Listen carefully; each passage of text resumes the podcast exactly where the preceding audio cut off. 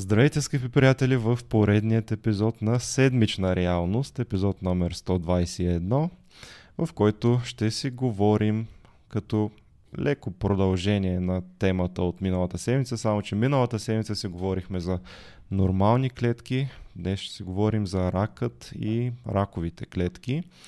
И за целта нашият гост е доктор Иван Боронсузов, който е лекар в ИСУЛ, онкохематолог, а, така че а, със сигурност той е човека, който може да ни научи на тези разлики и какво всъщност са онкологичните заболявания при децата, кои от тях могат да се лекуват, кой рак изобщо може да се излекува, кога и защо е нужно да се изпращат децата при, а, в чужбина да се лекуват, как да говорим по трудни теми, когато примерно имаме раково диагностициран човек и особено дете.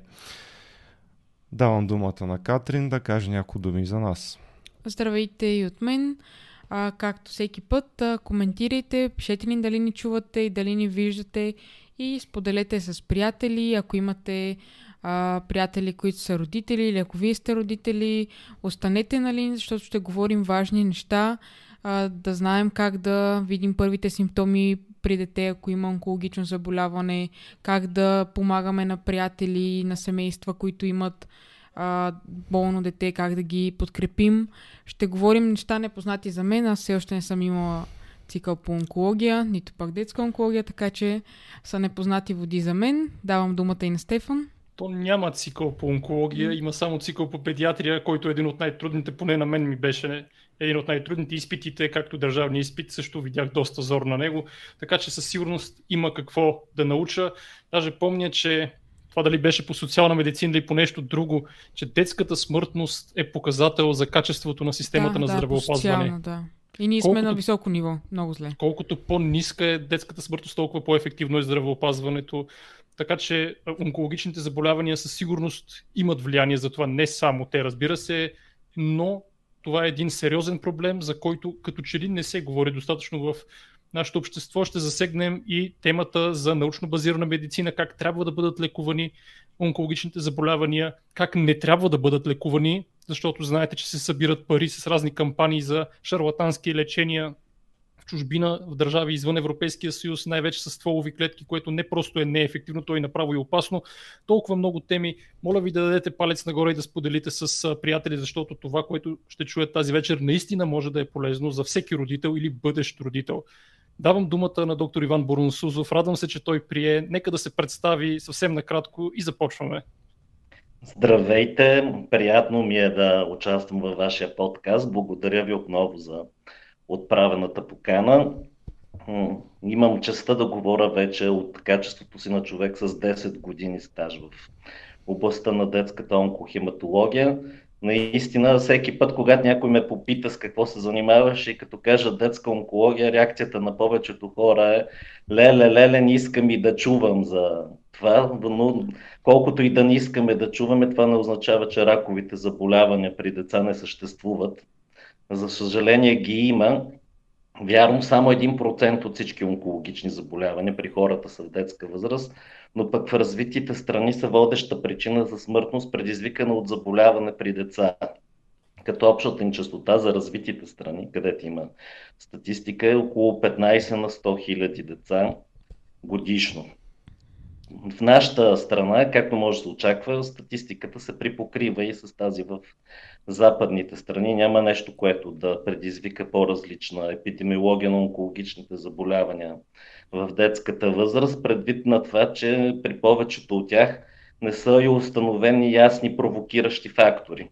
Ще започна с това изложението си за онкологичните заболявания при децата, защото съм сигурен, че всеки, на който му се е случило да има онкологично заболяване на свой близък в семейството си, се пита има ли някаква причина, това по някакъв начин провокирано ли от нещо, можех ли по някакъв начин да го избегна. И отговора на този въпрос, който изисква се пак малко медицинска компетентност е, че най-честата причина за онкологични заболявания не само при деца, но и изобщо, но пък при децата при почти всичките случаи, това са случайно възникнали грешки по време на клетъчното делене. които когато настъпат в ген, който отговаря за клетъчното отделение, може да провокира раково изграждане и израждане на клетката. Наистина е въпрос просто на лош късмет. Няма някакъв идентифициран провокиращ фактор. Най-малко при 50% от всички заболявания се смята, че това е основният механизъм за възникване на раково заболяване, като при децата този процент е много по-голям. Сега нещо, което си заслужава да се спомене във връзка с етиологията на заболяването, важно е, което казахме за децата, е, че няма провокиращ момент. Хората не трябва да се самообвиняват, че по някакъв начин са предизвикали заболяването или че са можели да го предотвратят. Наистина е нещо, което може да се случи на всеки. Заради това и частотата горе-долу е хомогенна във всички развити страни. В развиващите се страни, разбира се, имат някои заболявания, които са с по-висока частота. Примерно лимфом на бъркит на челюстта, предизвикана от вируса на Епштайн, бар е много чест в развиващите се страни. Там вече има конкретни провокиращи фактори при тези заболявания, които са по-чести в развиващите се страни. А кои Или са пък... най-честите онкохематологични заболявания за България и защото те се различават от съответните им в възрастната популация. Да. Нека да ги изборим. Да, най-честите ни заболявания при децата, те са различни от възрастните. При възрастните най-честите онкологични заболявания са карциномите. При децата карциномите са само 2% от всички онкологични заболявания. Най-чести са острите лимфобластни левкемии, които са цели 30% от всички онкологични заболявания в детската възраст.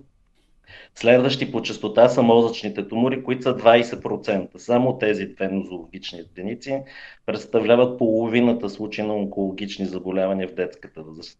Следващи по частота са лимфомите, ходжкинови, не ходжкинови лимфоми, като при децата няма индолентни лимфоми, които се срещат при възрастните или са най-малкото много по-редки. Само да обясним, че индолентни означава неагресивни. Бавно протичащи, бавно протичащи, да бавно протичащи, при децата са агресивни. Лимфомите, но пък с много по-висока химиочувствителност и са много по-податливи на лечение.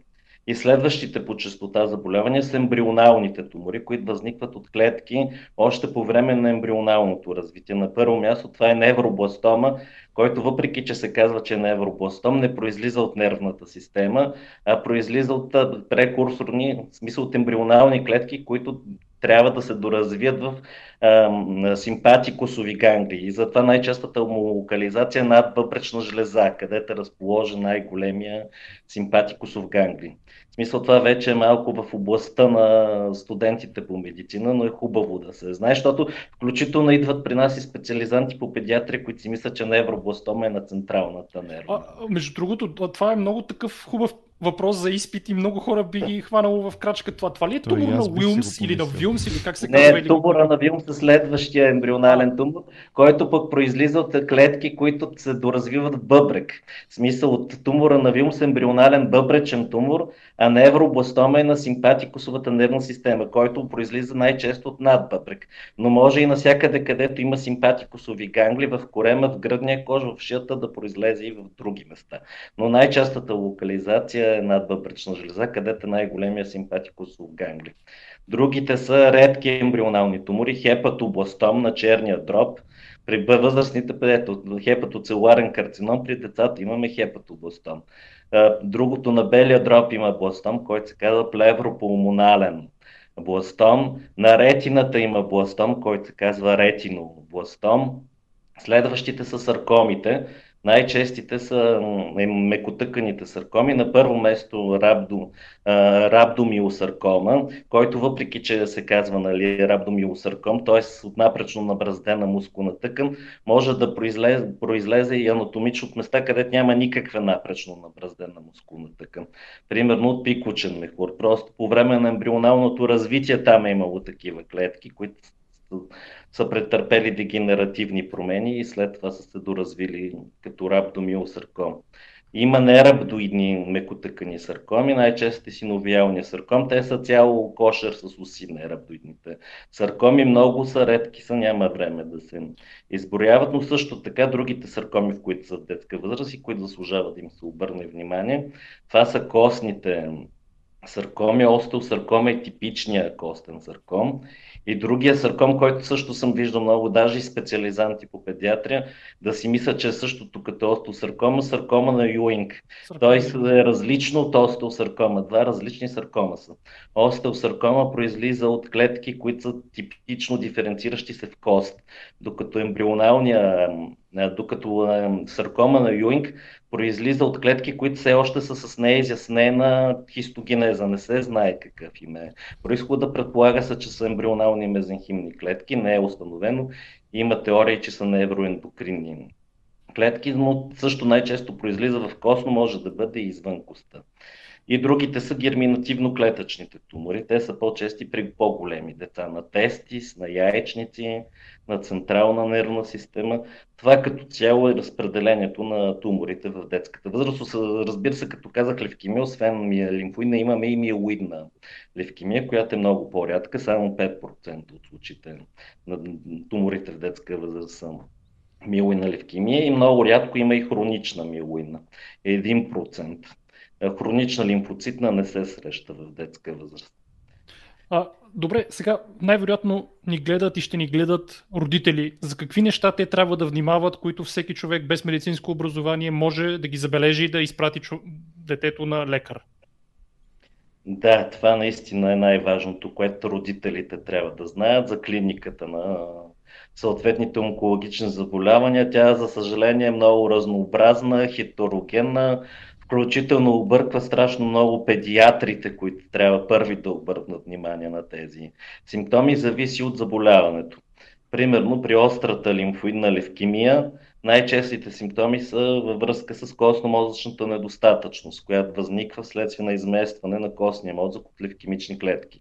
Да обясним левкемията е раково заболяване на кръвта. Така най-често го обясняваме на хората, които не разбират. Развива се в костния мозък и измества нормалните костно-мозъчни клетки. В резултат на това се проявяват симптоми на анемия, обща отпадналост, отпуснатост, бледост, тромбоцитопения, това са клетките, които участват в кръвосъсирването, развива се характерен обрив, дребен, точковиден, дребни червени точки, които се наричат петехи. Това е характерният обрив при ам, кървене от ниски тромбоцити. Може, разбира се, да има и друго кървене от ам, от носна кухина, може да има от венците кървене, наистина най-различни могат да бъдат проявите, но най-честата проява на ниски тромбоцити, това е тромбоцитопеничния петихиален обрив, дребен точковиден. И ниските левкоцити пък предразполагат към инфекции, които най-често се проявяват с повишени температури. Но повишени температури при левкемия се наблюдава при почти всички пациенти, даже и да нямат да даже и да нямат инфекция. Това си е просто системна проява на болестта. Това, което е важно педиатъра да знае, което съм сигурен, че всички педиатри знаят, но от острата левкемия на практика е най-лесното за разпознаване, заболяване в онкологично детската възраст, защото промените в кръвната картина са оче, очевидни. Ниски, нисък хемоглобин, ниски тромбоцити, високи левкоцити, които обаче се дължат на бласти в кръвта, а не на нормални, а не на нормални бели кръвни клетки. Това се вижда в пълната кръвна картина, но това, което пък е интересно и за педиатрите мога да го отбележа, ако има, нали, които ни гледат, е, че може да има и остри левкемии, които протичат без никакви промени в кръвната картина и те са много трудни за диагностициране. Наистина са голямо предизвикателно. Примерно може да има само костно-ставен синдром, болки в костите, в ставите, отоци, температура, кръвната картина да бъде нормална, да няма нито анемия, нито тромбоцитопения, нито левкоцитоза. И в такива случаи трябва да се обърне внимание на други неща. Примерно трябва да се обърне внимание на ЛДХ какво е. Това е показател за най-общо клетъчен търновър или туморен разпад Нали, ако е обикновено ревматологично заболяване, няма да се повиши толкова, колкото при една левкемия. А, само аз да обясня, понеже ти го обясняваш като за лекари, ЛДХ е лактат дехидрогеназа, което се повишава, когато има смърт на клетки. Колкото повече клетки умират, толкова да. повече се вдига ЛДХ. Точно така. Трябва да се обърне внимание все пак кръвните показатели, когато има левкемия, обикновено тромбоцитите и хемоглобина, даже и да не са намалени, най-малкото са на долната граница. Примерно, ако имате лев, тромбоцитоза 400, примерно, или пък хемоглобин 150, много малко вероятно да се касае за левкемия. Тоест това намалява likelihood ratio, ако говорим за Bayesian да, statistics. Чудесно, че и това го отбелязахме. И предполагам, диагнозата се поставя с костно-мозъчна биопсия. Точно така, но това, което педиатрите трябва да правят при всяко съмнение за левкемия е да взимат и кръвни натривки, защото при част от пациентите се виждат бластите в кръвта. Даже при по-голямата част от случаите се виждат бластите на обикновена периферна натривка, стига човек да е виждал, да може да ги разпознава, характерна морфология са. Дефинитивната диагноза се поставя с костно-мозъчна пункция. Но други симптоми, на които трябва да се обърне внимание, също така може да има инфилтрация на други органи. При голямата част от случаите има увеличен дълак, увеличен черен дроб, това са най-честите органи, които се увеличават, увеличени лимфни възли, в смисъл това са симптоми, които навеждат на мисълта за левкемия и естествено костно-ставен мускулен синдром. А ние имахме и едно дете, примерно, просто го казвам за демонстрация колко хетерогенно може да бъде протичането, което беше започнало с клинична картина на панкреатит, с нормална кръвна картина и на, на магнитен резонанс с дифузно увеличен панкреас, който следствие на това се оказа, че е инфилтриран от амилоидни бласти. В смисъл наистина може протичането да бъде много объркващо. Някой път пък сме виждали и милоидна левкемия, която започва с проптоза, изпъкване на очните ябълки в резултат на левкемични инфилтрати, разположени зад орбитите. Наистина протичането може да бъде всякакво. Тоест не трябва да си ограничаваме мисълта нали, до точно определени клинични симптоми. Нали, ако ги има само те, значи е левкемия, ако ги няма, значи не е. Просто има най-чести симптоми, има по-редки, но трябва наистина да се мисли при голяма част от случаите. Затова е важно и педиатрите да посещават нашия модул, да бъдат по-добре запознати с симптоматиката на тези заболявания, защото тя наистина може да бъде изключително хетерогенна и онкологичните заболявания на практика първо попадат при всякакви други специалисти и най-накрая идват при нас за лечение. Затова наистина е важно, както и за родителите, така и за педиатрите да познават симптоматиката на това заболяване. Добре. Следващо... А каква е успеваемостта за лечението? Има ли значение колко рано ще се хване а, нали, онкологичното заболяване, както при възрастни, нали, колкото по-рано, толкова по-добре? Или тук а, не може такова нещо да се твърди, колкото по-рано се хване, толкова по-добре? При солидните тумори има значение стадия. Това е при солидните тумори. А при хематологичните заболявания, те включително и при възрастните, те просто една левкемия няма стадии. Тя си е дисеминирано заболяване поначало. Тук има други критерии, които, в резултат на които ние прецизираме диагна, прогнозата на заболяването. Острата лимфоидна левкемия, която е най-честото онкологично заболяване при децата, като цяло има 90% преживяемост. Наистина това е най-големия успех в детската онкология, изобщо точно лечението на острата лимфоидна левкемия, но това, което има значение, това вече ще го кажа за лекарите, които ни гледате, че ние оценяваме, изпращаме на туморните, изпращаме материал от костния мозък и за генетични изследвания. И имаме си панел от генетични изследвания, някои маркери корелират с по-висок риск от заболяването и налагат по-интензивно лечение. И това, което е интересно и съм сигурен, че за лекарите ще предизвика интерес, е, че медицината се развива и все повече генетични маркери, които корелират с прогнозата, се установяват с времето. И това е много важно за, и за генетиците да могат да си актуализират панелите динамика с развитието изобщо на генетичната наука и установяването на нови маркери.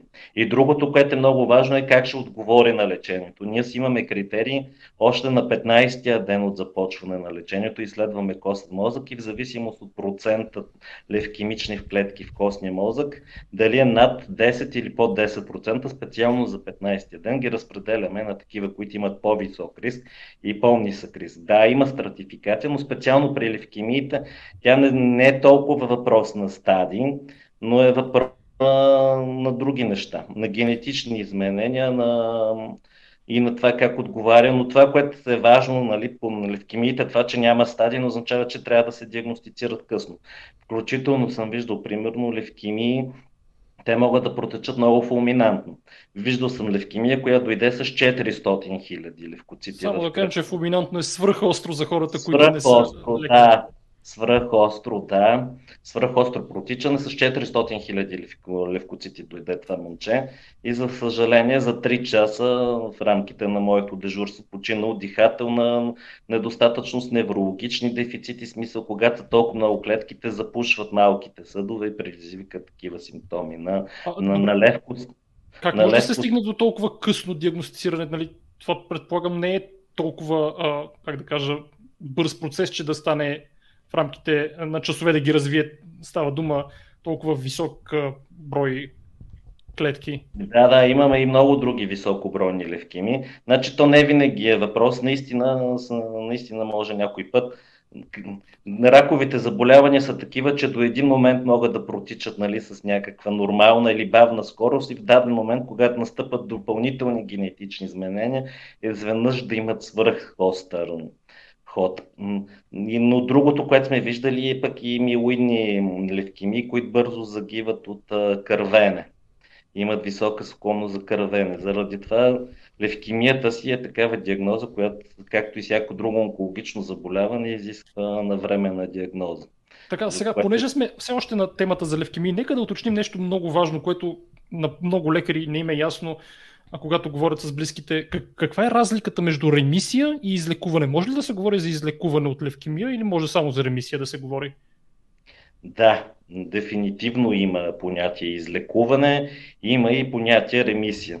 Ремисия значи, означава да не се установи наличието на туморни клетки в костния мозък и в органите, ако имало такава инфилтрация, с никой от наличните прилагани изследвания, които ние правиме, които са специфични, няма да ги обяснявам в детайли. А излекуване значи, когато ремисията е с такава продължителност, че вероятността за настъпване на рецидив да е по-малка, отколкото вероятността човек да загине от друго не е свързано с онкологичното заболяване, като точно при острата лимфоидна левкемия излезе и то тази година статия в журнал в Clinical Oncology, където установяват, че този период е 6 години. На практика децата след 6 години, при тях се говори за излекуване, не защото не може да настъпи късен рецидив, възможно е, но вероятността е толкова малка, че на практика по-голямата част от тези пациенти достигат до преклонна възраст, без да са на някакво поддържащо лечение и са излекувани. Има и излекуване, и ремисия, както и при левкемията, така и при останалите онкологични. Горе-долу в България какви проценти успяваме да постигнем за острата лимфобластна левкемия като ремисия и като излекуване? Тоест да, да обнадеждим, че това е сравнително лечимо заболяване. Да, значи при нас процентите са с около 10% по-низки, отколкото са в най-развитите страни. Но са пак над 50%, нали? О, много над 50%. Значи минимум 75% при острата лимфоидна левкемия постигаме излекуване. И това е нещо, което е хубаво да го кажем, защото нали, на основния акцент на, на, на вашите разговори и на нашия ще бъдат проблемите, но е хубаво да се отбележи нещо, че не са само проблеми, нали, човек да не си помисли. Примерно, скоро четах статистика а, от Камбоджа където бяха дали за тяхната остра лимфобластна левкемия, че постига 30% излекуване. Ама това и защо? Това... Защото нямат достъп до лекарства или защо? Еми, точно, точно. Това е много важно, че големите проблеми в онкологията в световен мащаб те произлизат не само от това, че трябва да се откриват нови медикаменти, но трябва и наличните такива да стават по-достъпни по света. Наистина достъпността е голям, е голям а проблем. То всъщност от кога има, не е много отдавна да има лечение, в смисъл половин век ли колко има? Мисля, че от 50-те години да. Емил Фрай, мисля, че е един от първите, които откриват лекарство подобно на метотрексата, мисля, че е аминоптерин се казва първото. Тоест сравнително от 50-те години нещо, т.е. Преди това са се умирали много хора. Тоест, много бързо са умирали всичките пациенти, но са постигали ремисии. И след това вече с натрупването на допълнителни медикаменти, които се включват към терапевтичните схеми, с въвеждането на профилактика на централната нервна система, т.е. вкарването на цитостатици и с а, ломбални пункти, вече може да се говори и с въвеждането на поддържащо лечение, вече с тези компоненти, които допълнително се откриват, вече може да се говори и за излекуване. А, просто Но... виждате колко фулминатно е развитието на медицината, да използваме новия термин. А може ли всъщност да се каже, че в България разполагаме с всички съвременни химиотерапевтици, химиотерапия за специално за левкемиите или, или има какво да се желая от гледна точка на снабдяване? Значи като цяло с цитостатици разполагаме. Това, което в момента изоставаме и което още не сме го ввели, при лимфоидните левкемии, включително и разполагаме с имунотерапия с антитела. Имаме ги и двете антитела, които за сега се използват при рецидив и при резистентни лимфоидни левкемии.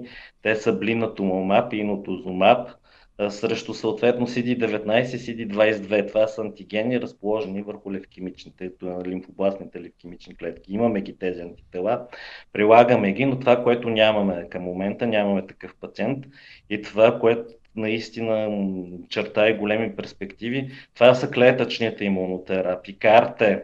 Това със сигурност ще бъде интересно за студентите и изобщо за медицинската общност, която гледа, защото наистина е много авангардно и е нещо, което даже аз в началото на моята специализация даже не съм се замислил, че такова нещо ще се открие. Извличат се те лимфоцити от пациента с левкемия. След това се генно модифицират, вкарва им се вектор по такъв начин, че да експресират на своята повърхност рецептори срещу CD19 специално за острата лимфобластна левкемия или CD22. И след това обратно се връщат в пациента и по този начин с клетки, а не с антитела, се предизвиква много по-бурна имунологична реакция и даже при част от тези пациенти даже не се налага и костно-мозъчна трансплантация да се прави. Защото рецидивиралите левкеми в общи линии дефинитивното лечение е костно-мозъчна трансплантация. Аз пък Дори си мислех, став... че ГМО-то е вредно, пък то какво се оказва, че ГМО-то всъщност е лечение и в момента е едно от най-инновативните едно лечения. от най-инновативните неща. Има, има и Нобелова награда за това. Джеймс Алисън да. е единия, другия мисля, че е Хонджо, които печелят за това откритие и на практика спасяват животи първоначално в САЩ, разбира се. Даже има и документални филми на тая проекция. Аз скоро писах за една книга, която направих ревю на моята стена. Добре, а, нека, да, нека да кажем а всъщност, а, до костно-мозъчна трансплантация стига ли се при, при деца а, в да. тези случаи? Значи стига се, ако са рецидивирали или резистентни при най-високо рисковите случаи. Тези пациенти, за да се излекуват, след като се постигне втора ремисия, трябва да се осъществи костно-мозъчна трансплантация. Това е изискването при всички случаи. А, добре, това винаги ми е искал, искал, съм искал да го питам. Как се намира, примерно, донор, защото нали, в случая това е най, да го кажем, лесната трансплантация, защото донора просто трябва да даде малко костен мозък, което не е толкова трудно за осъществяване. Но как намирате конкретния донор? Как става свързването с това? Значи има регистри. Ето това е много полезно за всички да го знаят, защото и в България включително има регистри, където човек може да се запише да бъде донор на костен мозък. Как става процедурата? Свързвате се с регистъра за костен мозък, като в България има един сайт нет. Този сайт се казва, там ще намерите връзки, където да осъществите, ако искате да станете донори. След това изпращат куриер на който вие давате само клетки от устна лигавица, където изследват вашето HLA, защото на практика, за да се осъществи костно-мозъчна трансплантация, трябва да има HLA съвместимост. Това вече обикновените зрители няма да го знаят, но съм сигурен, че медицинска точност ще, ще го знае какво е HLA. Това са белтъци, които участват в имунологичната съвместимост.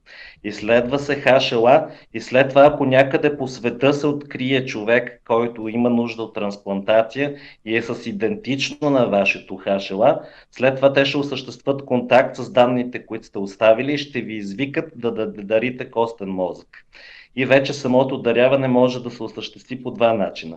Единият начин е или чрез обождане на тазова кост, откъдето се аспирира костен мозък. Като се правят не едно обождане, те се правят с обща обойка, защото наистина много обождания се правят, за да се аспирира достатъчно количество костен мозък. А другия начин е да се извлекат стволови клетки от периферна кръв. Прави се на донора растежен фактор 5 дни и след това на една машина, подобна на тези за хемодиализа, но на практика е за афереза, кръвта се филтрира така, че да останат в нея стволовите клетки. Тя също му се прелива. Смисъл, освен костен мозък се преливат и периферни стволови клетки. Като идеята на костно-мозъчната трансплантация, това съм сигурен, че малко включително и студенти го знаят, аз съм го задавал въпроса, терапевтичният ефект не е само за това, че правиш високодозова химиотерапия. Правиш високодозова химиотерапия и вливаш клетки, които да възстановят унищожение костен мозък, но това, което на практика ги излекува пациентите, които подлежат на костно-мозъчна трансплантация.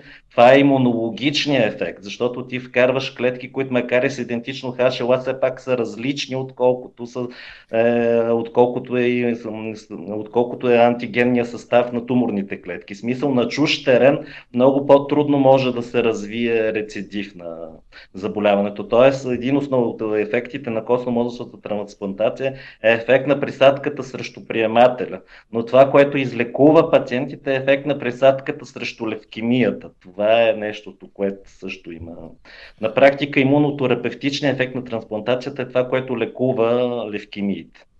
При солидните тумори също са правени опити с костно-мозъчни трансплантации, но това, което се установява там е, че има много по-малък ефект на присадката срещу тумора.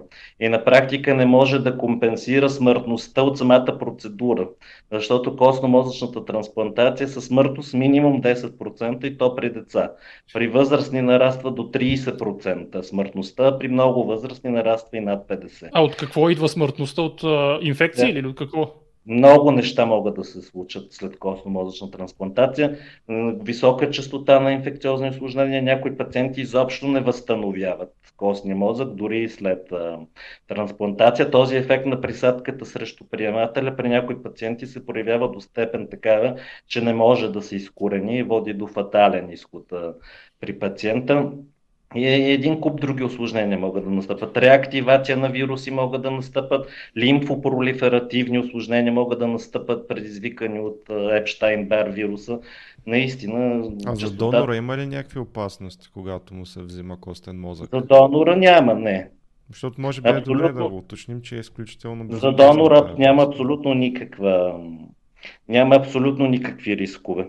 Но това, което пък е голям проби в областта на, на медицината е, че в последните години вече правят включително хапоидентични трансплантации. Това е хубаво да го обясним какво означава хапоидентична трансплантация. Взима се костен мозък или периферни стволови клетки от баща или от майка, които имат 50% съвместимост. Но когато са от баща и майка, дори тези 50% са достатъчни, за да се осъществи костно-мозъчна трансплантация са съпоставими като частота осложнения, както такава с 10 от 10 съвместимост от неродствен донор. Т.е. когато от баща или от майка, трансплантацията е достатъчно половината да е съвместимо като HLA набор, за да се осъществи. По този начин наистина за почти всички пациенти има достъп до донори, които имат нужда. Хапоидентичните трансплантации разширяват възможността за намиране на донори, включително пациенти, за които не се намират донори в международните регистри. Може да се намери за тях подходящ донор, баща, майка, брат, сестра, а, последно по тази тема ще преминем на следващата. Тези хора, нали, преди и след а, трансплантацията на костен мозък, те ли са в такива изолирани стаи, които са с контролирани условия или няма такова? Това е само по филмите. А, абсолютно са в контролирани условия. Значи, а как пациенти... се случва това? Да, защото на мен не ми е ясно. Значи пациентите на, на, на да, да, това при нас го няма, нали, високо налягане в стаята, нали, което да, но абсолютно при тях се влиза костюмиран, с шапки, с ръкавици, седат сами в стая без друг. Специална нали, храна им се приготвят, нали, докато с ниски левкоцити. Нали, идеята е да не развият термично обработена е храната. Като смисъл, има специални смисъл. Пациентите, които след костно-мозъчна трансплантация, не могат да лежат в обикновена стая, примерно с друг. Пациент да се хранат нали, с каквото си поискат. В специален режим са на, и на наблюдение, и на всичко. Да. Добре, може би да. да поговорим малко и за мозъчните тумори. Казахме, че и те вземат голяма да. частота. От... Мозъчните тумори, да, на мен са ми голям интерес, защото аз по принцип съм се тясно, в смисъл имам общата специалност, но най-вода солидни тумори, като мозъчните тумори почти всичките ги вода. Аз, в смисъл и това си ми е големия интерес. Те наистина са много по-трудни за диагностициране. И това, което пък примерно може да бъде интересно на доктор Митев е, че една голяма част от мозъчните тумори първо попадат при гастроентеролози, защото могат да дебютират с гадане и повръщане без да имат главоболие, да. И много често съм го виждал дълго време мислени за гастроентерити, пък то следствие на това се оказва, че е мозъчен тумор. И другото е главоболие. Това е общо мозъчната симптоматика. От повишено вътречерепно налягане. Главоболие, гадане, повръщане, застойни папили на очите, които се установяват от точен лекар. За главоболието от характерен модел на главоболие, който вече изподелих предварителни разговори с вас, но е важно и педиатрите да го познават. Главоболието е най-силно изразено сутрин и намалява в хода на деня, което е свързано с позицията на главата. Хоризонталната позиция на главата по време на сън затруднява ликворотока и съответно главоболието е най-силно сутрин. След това вертикалната позиция по време на деня улеснява ликворотока и главоболието намалява. Другите симптоми, които трябва да се обръщат внимание при мозъчни тумори, често съм го виждал пациенти с гърчове, на които им се прави магнитен резонанс, ами направо им се изписват антиконвулсанти. Но особено внимание трябва да се обръща внимание на пациенти, които имат фокални гърчове. Ако са генерализирани гърчовете, може човек да изчака наистина известно време преди да предприеме образно изследване, но фокалните гърчове са типичните за мозъчните тумори. То е съвсем логично, защото те се разполагат в определена част на мозъка и във връзка с този участък предизвикват фокален гърч. А само Като фокален цяло... да кажем, че засяга само определена част на тялото, примерно тясна ръка или нещо такова. Да. Да, това са тип гърчови, които трябва задължително да бъде предприято образно изследване, защото наистина го виждам. Прави се, назначава се антикомпулсивна терапия, не се провежда образно изследване и след определено време в мозъчен тумор. И вече другите огнишни симптоми, освен тези общо мозъчните, те са в зависимост от локализацията. Могат да имат мускулна слабост пациентите на крайните, могат да имат сетивни нарушения, могат да имат ендокринни нарушения, ако тумора е разположен в областта близост до хипофизата, хипоталамуса, могат да, да имат безвкусен диабет като начална клинична проява, могат да имат множество други, могат да имат преждевременен пубертет, тези пациенти, ако е в малкия мозък, най-честият малигнан мозъчен тумор, медулобластома, пък предизвика малко мозъчна симптоматика. Нарушение в а, равновесието, дискоординационен синдром. Дискоординационният синдром се разпознава по финните движения, примерно затруднено писане с сърцета имат тези. Отпадна и възбудна симптоматика може да има. Като а това ли беше да си посочиш а, с а, пръста носа с затворени очи? Това Точно, не е за малко мозък. Това е, това е, да. Е, аз съм готов за него. Това е носопоказалища проба, да. Носопоказалища. Но предполагам, че могат да имат и халюцинации някакви, примерно ако е в темпоралния дял засегнато. Абсолютно всякаква неврологична симптоматика. Всичко, което има и при възрастни, като имат тумори. Прави ли се биопсия при мозъчните тумори или директно се пристъпва към лечение? Значи при мозъчните тумори първо се започва с неврохирургично лечение. Неврохирурга преценява дали ще, започва, ще проведе първо, ще постави първо вентрикулоперитониален дрен за отбременяване на налягането или директно ще оперира тумора. А има ли И детски вече... неврохирурзи или просто неврохирурзи? Има, има. В моята болница. Значи аз имам един неврохирург, който ми е особено при сърце, с който работиме голяма част от мозъчните тумори, който ми изпраща пациенти. Не знам дали гледа, но при всички случаи мога да му изпратя, защото според мен е много светло име. Изобщо в българската медицина да работи Красимир Минкин. Знам го, разбира се. Моята да, болница работи в Иван Рилски. Да. да, наистина. Вашата болница, да.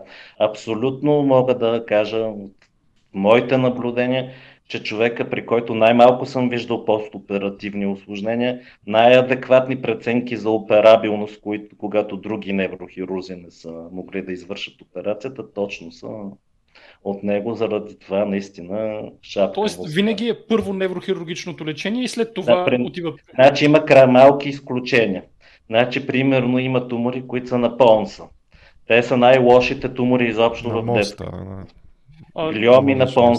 Да. Даже, даже доктор Дейвид Горски, който е един от моите идоли, беше писал за такава шарлатанска клиника в Мексико, която уж лекува точно такъв тип понтинни тумори, което се оказа, че просто им взима парите на родителите и правят разни кампании за да съберат буквално милиони за там. Но ще стигнем и до това, нали? Този понтинните тумори са най-лошите.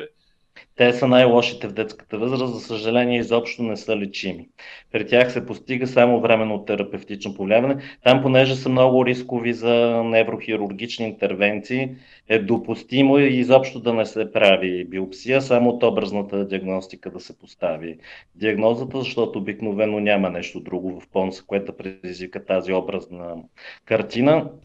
И това, което може да се направи, е лъчват се тези тумори да. понса. Постига се краткосрочен ефект, но до две години трае най-много и след това рецидивират. За съжаление, там нещата са много тежки, но пък хубавото е, че са редки. Но ги има, не е като да не сме ги виждали.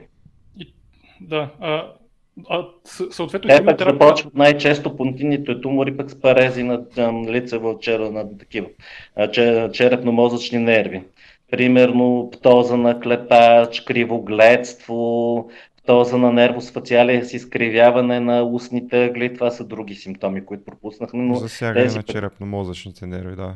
Там, да. в мозъчния ствол. Това са най-честите симптоми. Стволова да. симптоматика се нарича. Само химиотерапията там се прави венозно или, или интратекално ли, как се казва? Да, значи сега при мозъчните тумори те са много интересни. При част от мозъчните тумори е достатъчно само оперативно лечение. Зависи какъв е мозъчният тумор. Примерно пилоцитния астроцитом, който е доброкачествен тумор, но пък и най-честият тумор в младецката възраст, е, ако се отстрани, е достатъчно само да се оперира и да се наблюдава и се включва системна терапия при прогресия на болестта. Но при малигнени тумори, примерно при медулобластома, който е най-честият малигнен тумор, мозъчен детската възраст, малкият мозък се разполага винаги, ембрионален происход, там се прави и операция, и лъчване, и химиотерапия. А при по-малките деца, ако са на много малка възраст, по 3 годишна възраст, понеже там се стремиме да избегнем късните ефекти на лъчетерапията, които са страшно тежки, когато са в малка детска възраст. Там се опитваме само с химиотерапия след операцията, но която е много по-интензивна, отколкото е стандартната химиотерапия. При медулобластомите общата преживяемост е около 70% с този комбиниран подход. Но ако е само операция, понеже това е нещо, което съм го виждал в миналото, оперирал го неврохирург и то включително в университетска болница, от медолобосом и му казал, че е толкова добре опериран, че няма, нищо, няма необходимост нищо друго да се прави. И той идва след една година с рецидив. Само с операция, само при 10% от пациентите може да се постигне излекуване. Смисъл, виждате колко е голяма разликата и колко е голямо значение на системното лечение при тези тумори. Защото на практика това да спестиш рецидив на заболяването, това означава дали ще спасиш човека или не. Те при рецидивите много рядко може да се постигне дефинитивно излекуване. Наистина е важно, но това пък, което наблюдавам в последните години, че неврохирурзите, защото в миналото, включително и в други страни, когато съм бил на източноевропейски конференции, съм чувал, бе тези хора не ни пращат пациентите си, ние имаме много по-малко мозъчни тумори, отколкото трябва да имаме. В последните години наистина зачастяха много, което означава, че се увеличава частотата на изпращане. Но съм виждал много често, примерно, епендимом. Епендимом е друг вид малигнен тумор, мозъчен в детската възраст, произлиза от клетките, които тапицират вентрикулите, емпетиндите клетки. Той е малигнен, той налага след операцията да се проведе лъчетерапия. Много често съм го виждал, епендимоми оперирани, не насочени към онколог за консултации, които при рецидив идват много по-неблагоприятни. Добре, да, няма ли онкологични комитети, до които се решават това нещо, т.е. след операцията да се представи и там лъчетерапевтите да си кажат, абе, той е за нас. Значи в България няма официални комитети. Значи, значи няма официални комитети, значи въпросът е, той попада пациента при неврохирурга.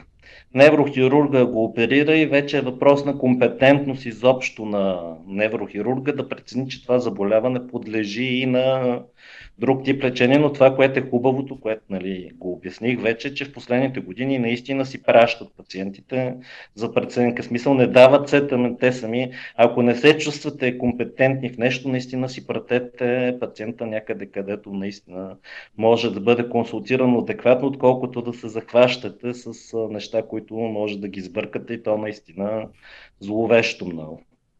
Не, поне в моята болница има онкологичен комитет и аз съм бил няколко пъти, там активно ходят шефове, но, но съответно и неврохирурзите се представят случаите. Значи това и... е да, да, другия голем. Тези неща ще се улеснат, когато голямата детска болница, като стане когато всичките екипи са на... А, я, да, я да, дай да кажем и за нея, преди да продължим по другото, тъй като отвори темата. Отвори. А, каква, каква е ползата от единна детска болница и защо до сега не се е случила?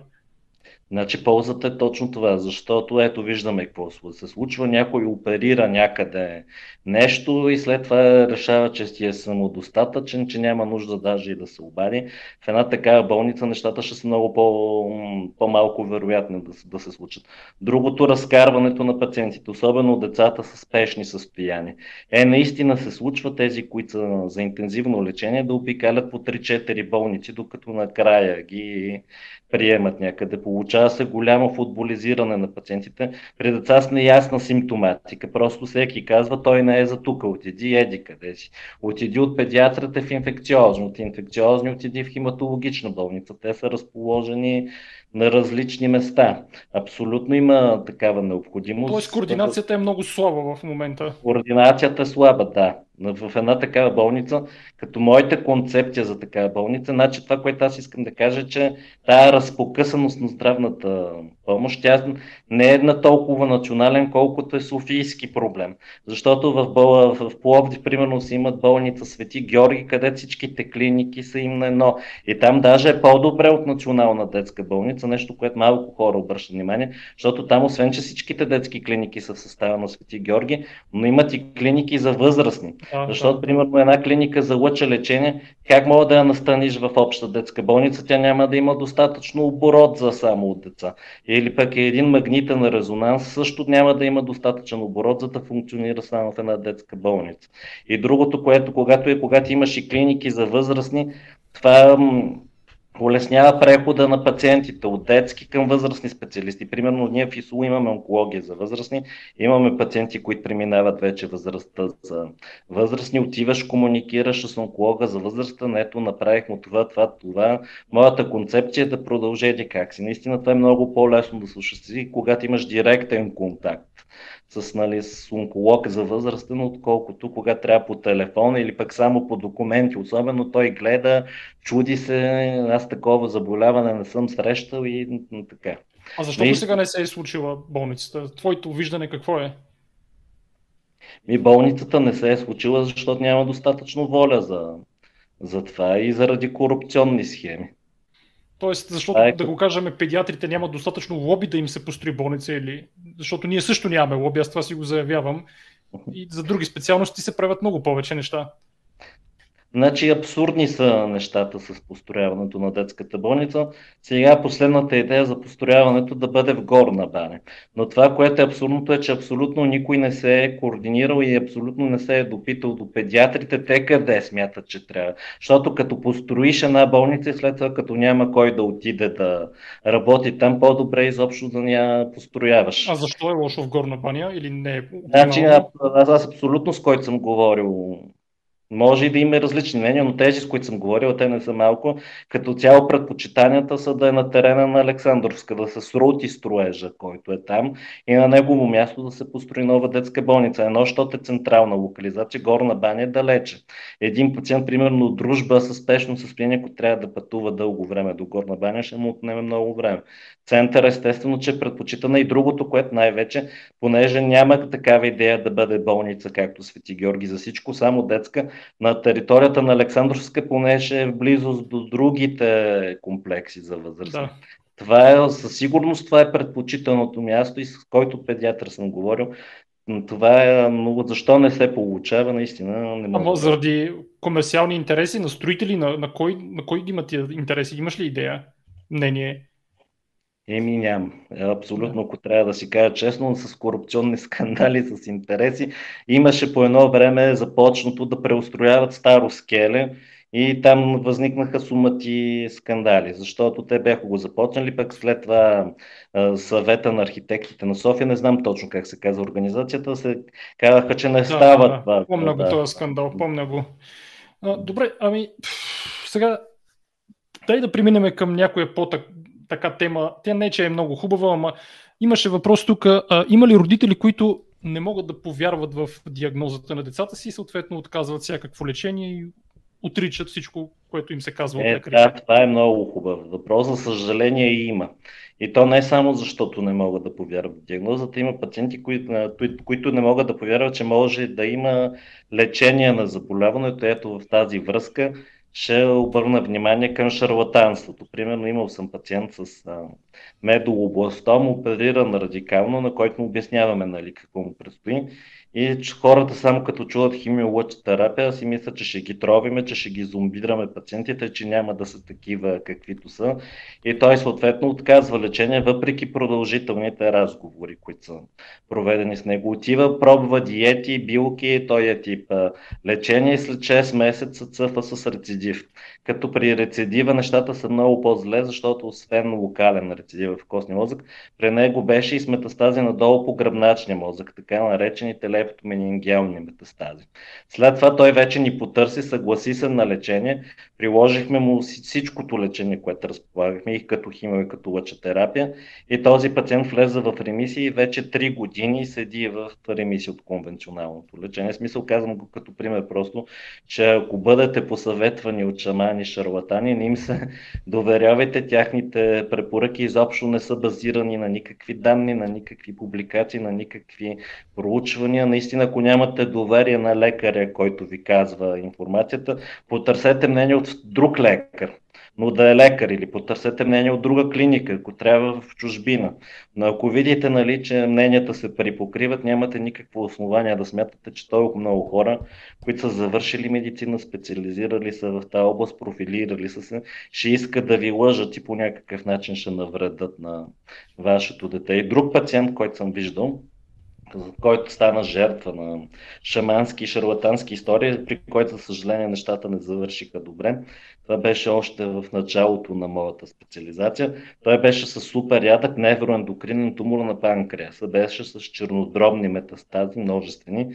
Като цяло му обяснихме на тези хора, че лечението е не е с цел дефинитивно излекуване, защото при този стадий не може да се постигне дефинитивно излекуване при това заболяване, но може съществено да се удължи преживеемостта с много години, понеже години. тези тумори с години може да се удължи, понеже тези тумори имат склонно забавно протичане.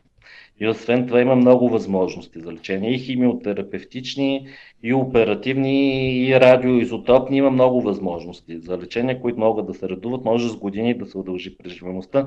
И това, което беше най-абсурдното и на което се довериха и не мога да повярвам, тия хора отидаха специално в Италия да се лекуват при шарлатан, който им предложи да ги лекува с сода бикарбонат, която лекувала а, рак а, на повиждане. Той, той тук бе... в а, някои магазини има сода бикарбонат. Има и с белина лекуват някои шарлатани да, тук. Той чак в Италия сигурно и много пари.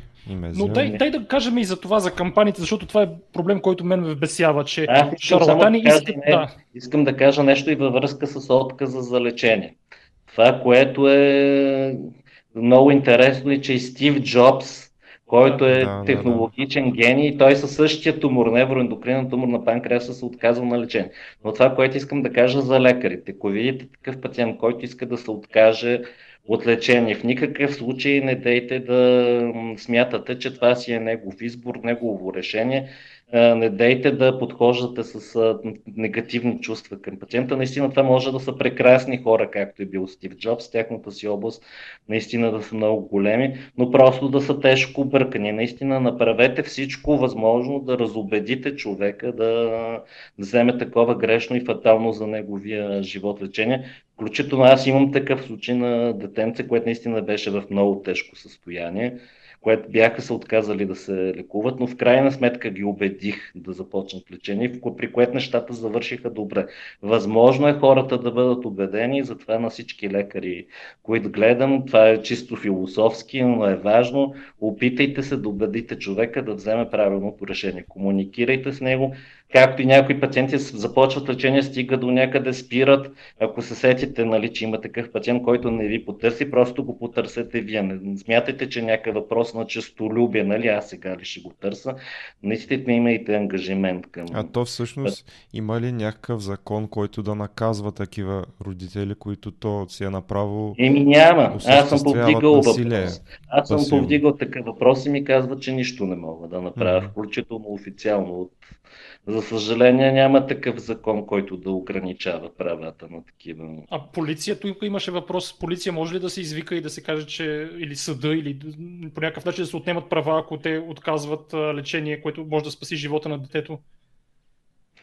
Ами да ви кажа честно, с правните рамки, веднъж зададох официално въпрос до ИСУ за такъв случай на отказ на лечение и оттам ми казаха, че нищо повече не мога да правя, освен разобеждаване. Мисъл, не съм прибягвал до сега да викам полиции. Mm-hmm. Да. Смисъл Добре. Дай да обясним, да. понеже много хора а, могат да бъдат заблудени от това кампаниите, при които се събират много-много пари за лечение в чужбина, което е шарлатанско. Т.е. шарлатаните казват, примерно, вие идват болно дете при вас, вие казвате някаква прогноза, давате план за лечение. Шарлатана казва, аз ще ви излекувам без химиотерапия, без нищо, без странични ефекти, обаче ви дайте 1 милион лева, примерно, или евро.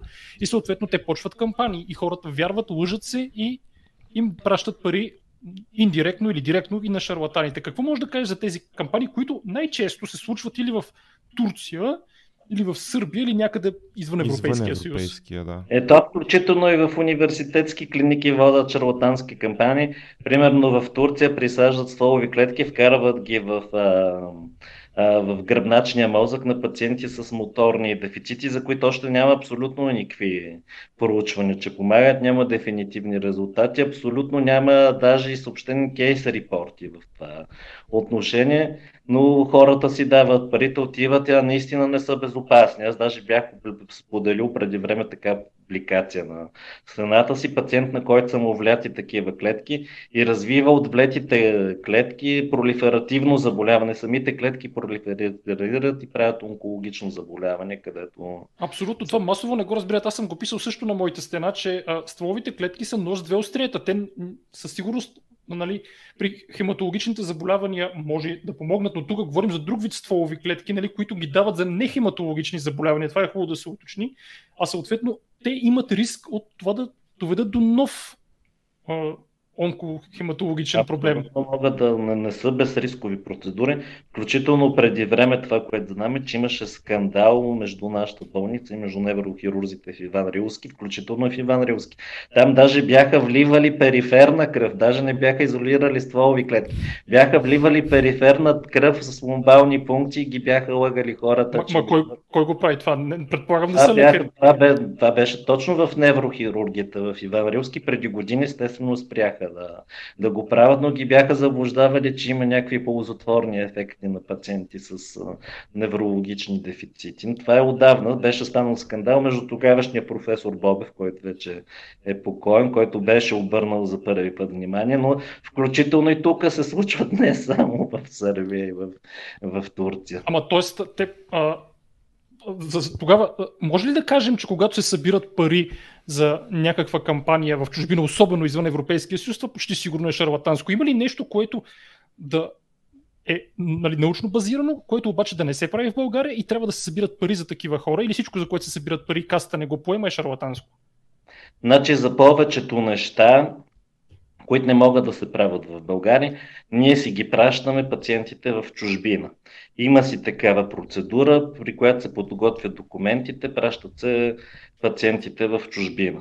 Примерно, аз често пращам пациенти за протонна терапия, вид лъче терапия, която обаче е с по-малко странични ефекти, в сравнение с конвенционалната лъчетерапия, по-малко изоставане в нервно-психическото развитие при пациенти с мозъчни тумори. Не, няма такъв център за протонна терапия и при по-малки деца, това, което аз правя, подготвям им документи до фонда, той съответно ги одобрява, дава им формуляр. S2 и пациентите заминават в а, чужбина. Много Всичко рядко... ли е покрито като, като разходи, като лечение и като настаняване? Покрива се и, настаняването и битовите разходи се покриват. Но ня, много рядко може да се случи, примерно, и пациента да си събере пари. Примерно, не, това, фонда за лечение на деца не покрива разходи за лечение в клиники извън Европейския съюз. А проблемите ни с клиниките в Европейския съюз, пък, които ние имаме, е, че те много често отговарят много бавно. Наистина може да се случи с месеци да се забавиш, пък при онкологичните заболявания нямаш такова време. Да, Примерно, да коментираме има... да, и проблемата с а, фонда за лечение на деца, защото там също имаше много скандали. Смениха се много шефове, един от тях включително педиатър е агент на държавна сигурност. Сега помните хора се сетят кой е той, нали, много възрастен агент, разбира се. А, има там интереси, политически, феодални хора, разни старци се назначават за шефове или пък въобще не са лекари, въобще не, халхабер си нямат от а, медицината. Какви са проблемите с фонда за лечение на деца? Значи като цяло със сигурност имаме нужда от такава структура. Фонд за лечение на деца наистина много неща ни покрия, които през здравна каса биха минали много трудно. Защото правилата на здравната каса са много ригидни. Тя иска всяко нещо да го обвърже с конкретна пътека, с конкретен алгоритъм. Със сигурност имаме нужда от фонда за лечение на деца. Проблемите са ни това, което може да се направи от фонда за лечение, което аз намирам за проблем. Едното е, че те могат да си разширят плащането, да не е само в страни от Европейския съюз, но и изобщо да е в страни, които най-бързо могат да предложат лечение, защото не винаги в страните от Европейския съюз най-бързо предлагат лечение. Виждал съм го, примерно, дете с тумор на челюстта, което има нужда от операция. Е, първо отговарят в Турция. Естествено, че родителите няма да чакат няколко месеца да събраха си пари и отидаха за лечение в Турция. В смисъл има някои случаи, когато основателно, но като цяло са редки. Другото, което може да направи фонда за лечение на деца е, че той за сега не покрива разходи на пациенти, които трябва да се включат в клинични проучвания. Защото някои случаи клиничните проучвания са единствена възможност за лечение на тия пациенти. Ние някой път медикаментите ги правиме off-label. Той пък покрива лечението на медикаменти off-label. Но естествено, че за предпочитане да пациента да влезе в клинично проучване, а има медикаменти, които дори off-label не могат да се осигурят, просто с някакво такова кодово име или пък изобщо не се внасят в България, не могат да се... Тук май е единствената тема, на която няма да сме на едно мнение за оф-лейбъл използването, но може да го обсъдим и това. Но само искам да уточниме за фонда за лечение. Аз как си го представям, дали съм прав или не, но това са някакви, да го кажем, назначени там по незнайно какви причини хора, които са чиновници, добре платени, които се бавят, мърлят някакви неща там и, и съответно по-скоро пречат, отколкото да помагат понеже сега на хейтът пак, но така ли е или те реално вършат работа? Значи, то е много трудно да намериш администратор, който да си върши читаво работата. То заради това са и големите проблеми изобщо на... Значи, едва ли ще има лекар в България, който да не каже, че е залят с бумащина, а нашата бумащина най-голям е точно във връзка с нещата, които се финансират от фонда за лечение на деца. Наистина там цари такъв хаос, и такъв средновековен брак, че някой, ако изобщо мога да се ориентира, нали, какво се прави. Примерно там за медикаментите, които се финансират от фонда за лечение на деца. Това, което те правят е, че ги отпускат за 3 месеца. Ти трябва да подготвиш документи за 3 месеца и като изтекат тия 3 месеца, трябва да се сетиш, че са изтекли, за да пуснеш пак. Ако направиш лечение след това и не си пуснал документи, няма да ти платят лекарството. И ако е някакво скъпо лекарство, абсолютно ще вкараш в дълг болницата и ще те изкарат, ще изкарат лекар виновен. Ами те пациентите изхич не са малко, които се лекуват с такива. Тоест това е пълна бюрокрация, нали? Някакви Тежка, тежка бюрокрация цари и непрекъснато се променят правилата. Смисъл, човек свиква с едни правила. Те...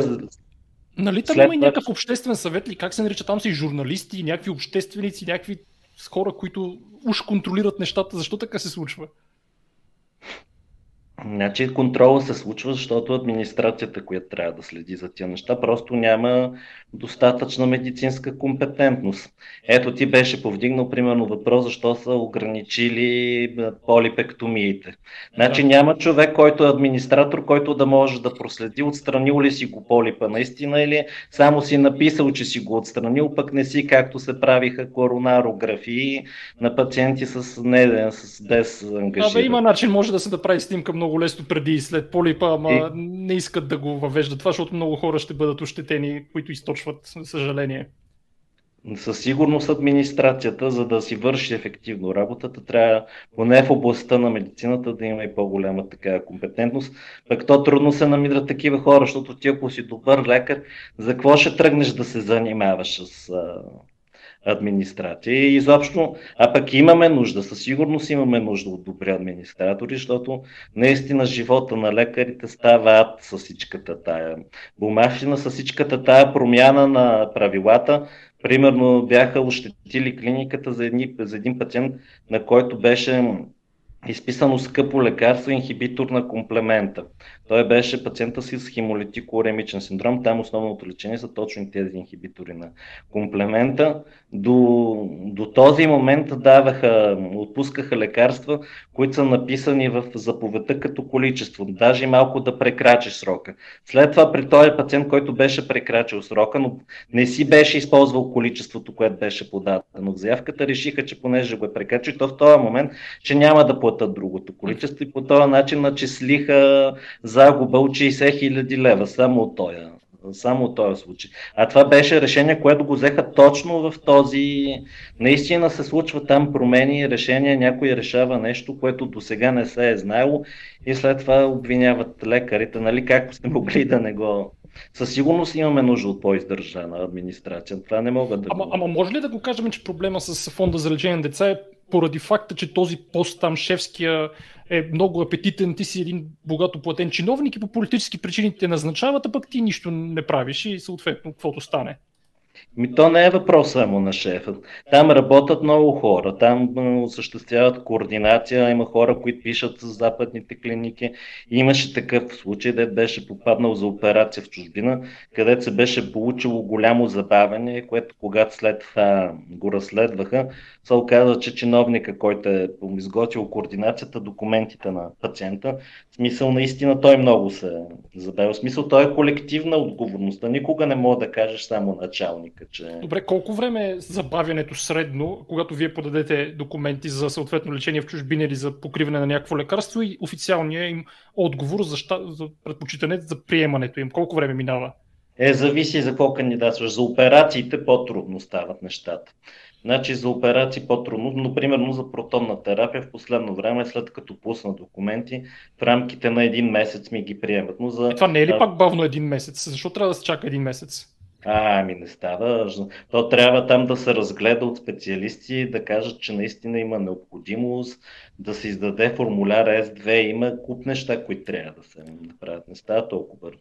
Но за операция му се е случвало и да чакам няколко месеца.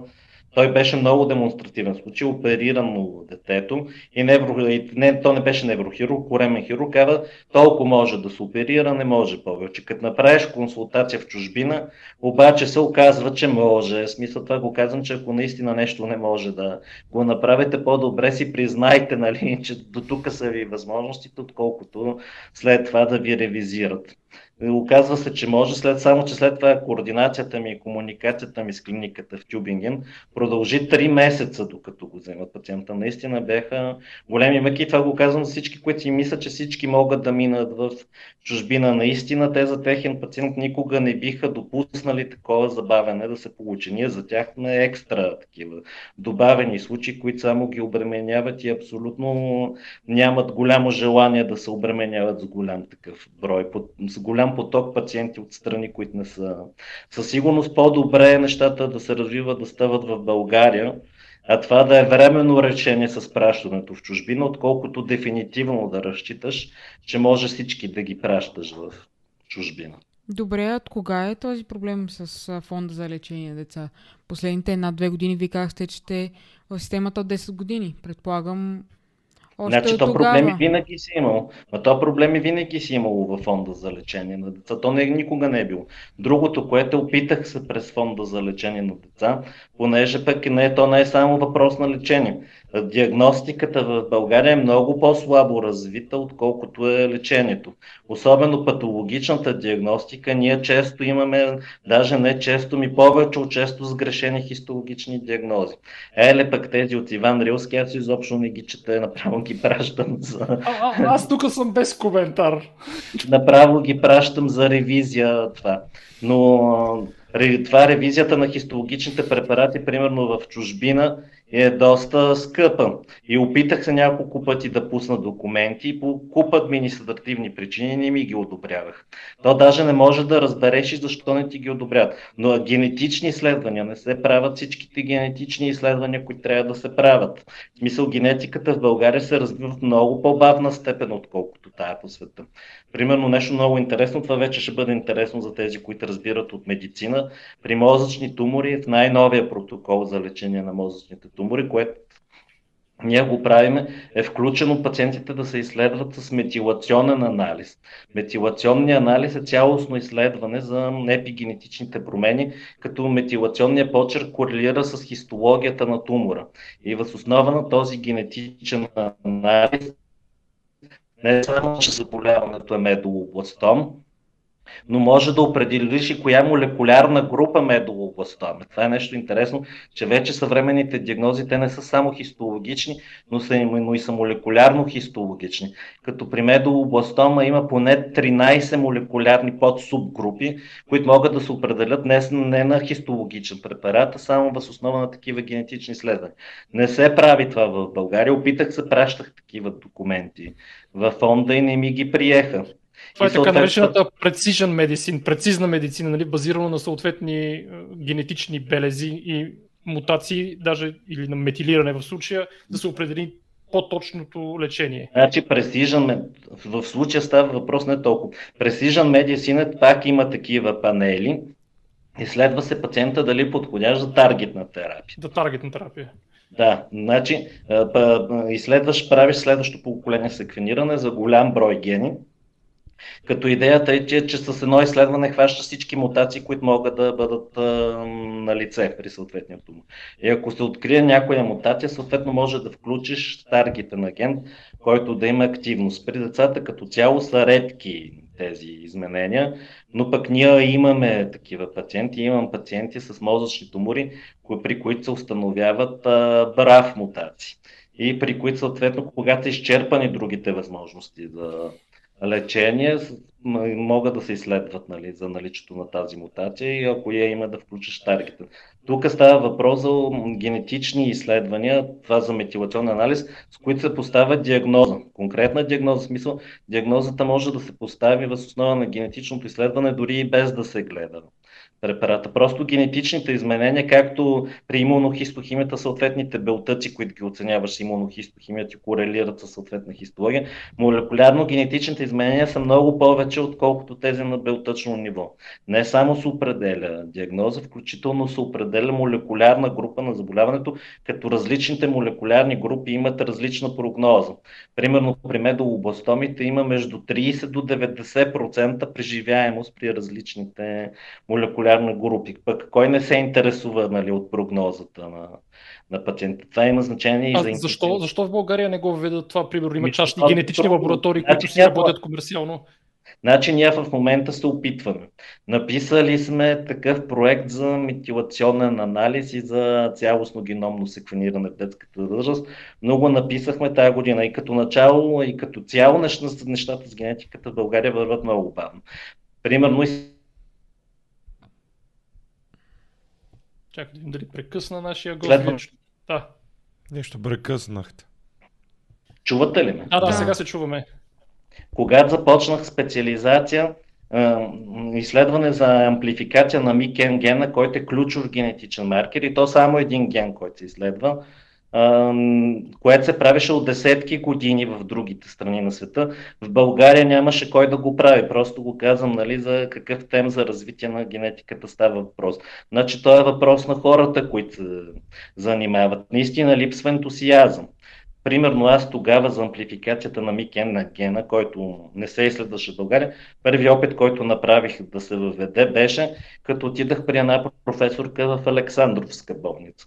И говорих при нея да се изследва с фиш методика. Сещам се, май, коя е тая професорка хората, които са завършили медицински университет в София, ще се е, значи, е, значи след сума ти разговори и след сума ти връщания, крайният отговор беше, че за пет пациента изобщо няма смисъл да се въвежда такова изследване, което беше абсолютно шокиращо за, за мен, но на това говори за тежка липса на ентусиазъм. Смисълът на ентусиазъм няма как да дадеш. Значи, когато става въпрос за дефицит на специалност, те хората знаят, че няма как да ги да бъдат отстранени, няма конкуренция. И съответно... Особено пък шефове феодали. Това ми е пределно ясно. И съответно не са съдействали българите. Да, аз това съм го казал, че... Значи, последствие за изследването за амплификация на Мики гена стана чрез а, Центъра по молекулна медицина в Майчин дом, но пише се проект, чака се да мине този проект. След това пък като мине проекта, нали, да започне финансирането, след това тия хора, те често се оказват, че изобщо не са го правили това изследване. След това трябва да се научат да го правят. След това като се научат, трябва да съберат данни, да ги валидират и минават години, години. Просто ние като цяло в диагностиката сме изостанали и то много повече, отколкото в терапията. А, ама ти можеш ли да кажеш, че това се, да, основната причина е липса на желание, мързъл и инерция някаква, отколкото чисто финансови аспекти? Ми то е комбинация. Значи това е един читав човек, никога няма да го каже, че за 5 пациента няма смисъл да се въведе ново изследване и то пък особено деца. Но със сигурност има и финансови аспекти. Тя не е видяла финансова изгода. Примерно сметнала е там, че реактивите за това изследване, част от тях трябва да ги хвърли. Решила е аз сега, нали, ще хвърлям тук. Решила е, че нали, ще претовари лаборантките, нали, примерно там, които... С изследвания ще ги претовари, да. значи със сигурност със сигурност някакви неща са и минали през главата, но това, което мога да кажа, че по най-дефицитните специалности, съответно и съдействието и липсата на ентусиазъм е най-голяма. Дефицита, когато се допусне дефицит на дадени специалисти в една страна, намаляват не само количество на специалистите, но и тяхното качество намалява с риск някой да се Факт. застегне. Факт, но е абсолютно. Само при конкуренция и достатъчно голям брой хора в дадена сфера, само тогава може да има някакъв... Аз това ето другите дефицитни специалности, освен патологията. Другата дефицитна специалност е анестезиологията. Ето отново споделям проблема с това, че ние от една година вече не правиме лъчване и магнитни резонанси с анестезии при деца и това е защото ни отказват. Като непрекъснато казват различни поводи. Три повода се смениха в рамките на една година. Първоначалният повод беше, че нямаме и дъзолам, след това беше заради COVID отделението, където има много анестезиолози, пък сега последният най-абсурден повод е, че няма кислородна инсталация, при положение, че никога преди това не е имало и те са си ги правили анестезиите и без кислородна инсталация, при положение, че има и подвижен кислород, който също може да се използва, но просто истината е, че когато са малко и не им се занимава и не може да направиш нищо, за да те контролират, Аз... те определят правилата. Добре, искам само, ще преминем към въпросите на зрителите, има и такива. Аз гледам в общия чат, надявам се и в групата да има, на някои от тях вече отговорихме. Но сега, понеже аз от моята гледна точка знам, че ние нямаме скрининг за рак на дебелото черво най-вече, защото няма лобизъм и няма финансови интереси на фирми, на някой там шеф или нещо подобно. Тоест нещо не се случва обикновено, защото няма интерес финансов е, най-вече. За скрининга, айде да го кажем скрининга. Хубаво е да се популяризира като няма официален скрининг, поне да има медийна кампания в такава степен, в която е възможно, защото това също може да помогне. Освен за рака на дебелото черво, кои са другите заболявания, които могат да се направи скрининг и превенция? Значи три неща може да направите, за да си намалите риск от рак. Първото, което ако сте пушачи, направете всичко възможно да спрете тютюнопушенето, ако трябва потърсете медицинска помощ. Има даже и такива програми за отказ от тютюнопушене. Абсолютно може да ги потърсите, това е най-честата причина, отговорна за 20% от случаите на рак световен мащаб. Наистина това е невъобразимо количество страдания, което може да се спести с кампании против чучунопушене. Това е нещото, което на първо място. Другото скрининговите кампании. За кое може да се направи скрининг? Ако сте жена над 40 годишна възраст, си правете мамографии. Веднъж годишно, като след 55 годишната възраст, може да ги разредите на веднъж на две години.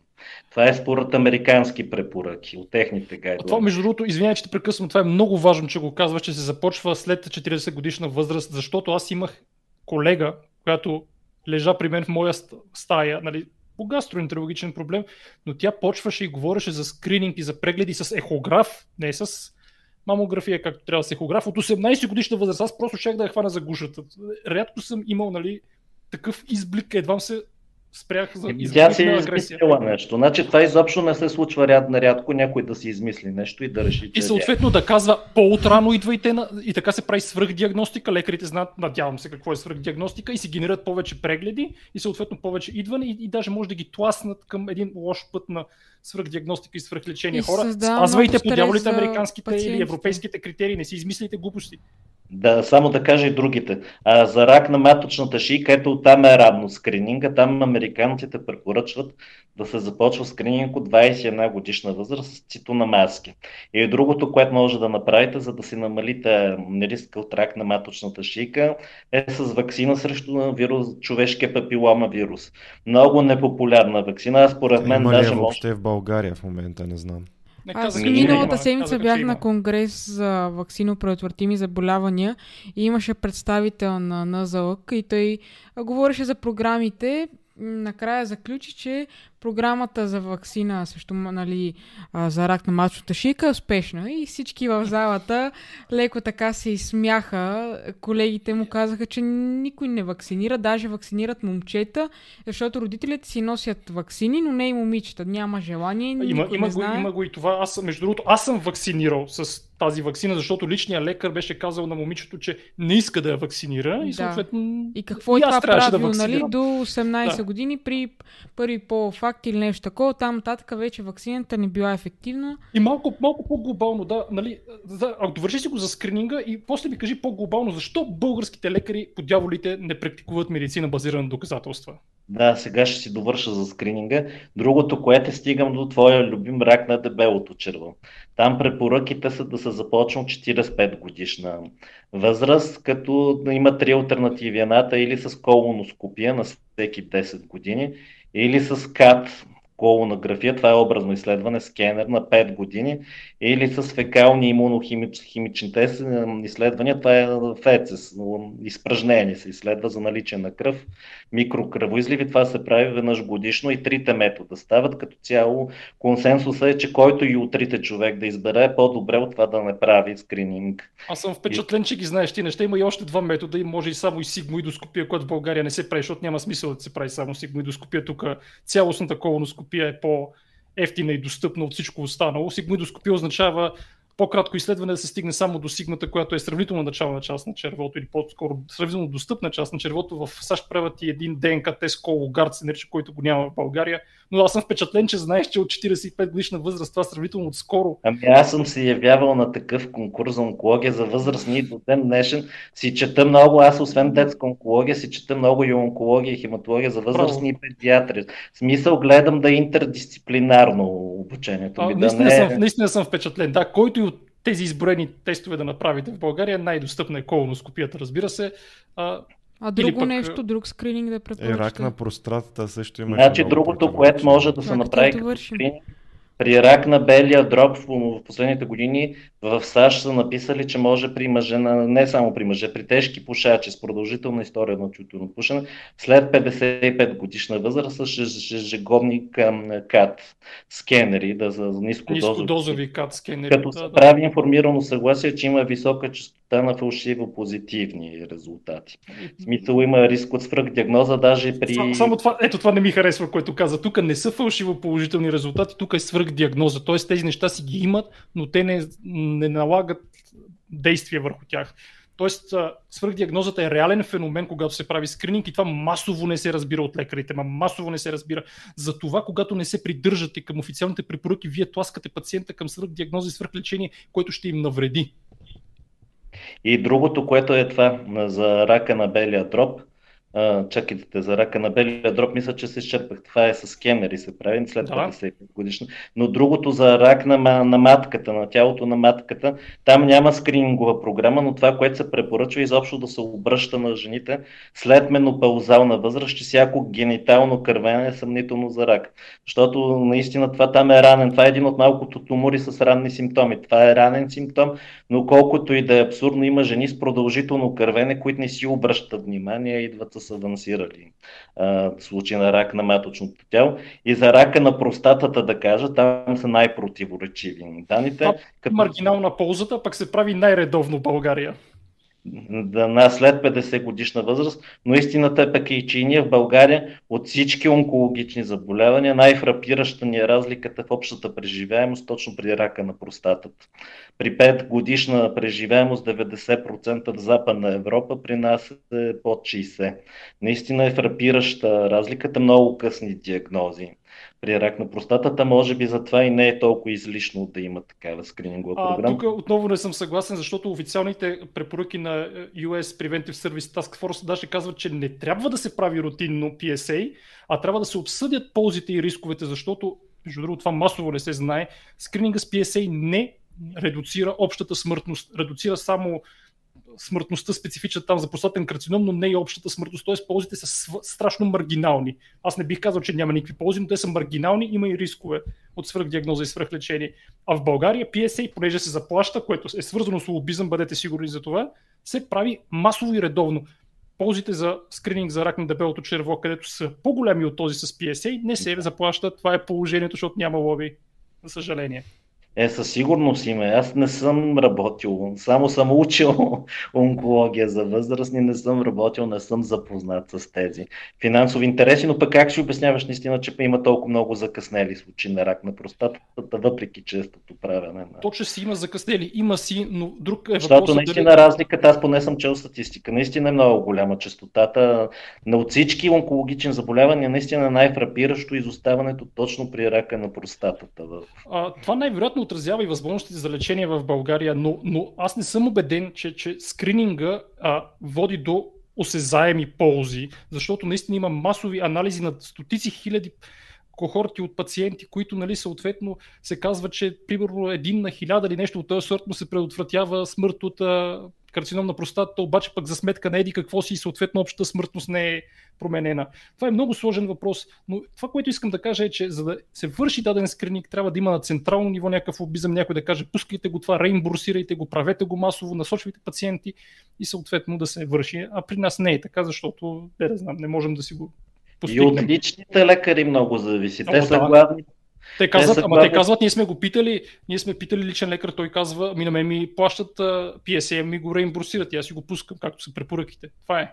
Ето, Аз съм сигурен, че хората, ако са информирани адекватно за ползите от скрининга, те ще са готови да си ги платят тия изследвания. Примерно да. един имунохимичен тест на изпражнение колко да струва, със сигурност всеки може да си го позволи. Абсолютно, всеки може да си го позволи, но не... Що могат да. да си купуват цигари и пиене, могат да си... Добре, и дай отговори на наистина най-важния въпрос. Защо в България не се практикува медицина да, базирана на доказателствата? базирана на доказателствата. Значи какво е медицина базирана на доказателствата? Това е следване на най-актуални препоръки, основани в идеалния случай на метаанализи или на рандомизирани проспективни клинични проучвания с по-малка степен на доказателност са ретроспективните проучвания и с най-малка степен на доказателност са мнения на авторитети.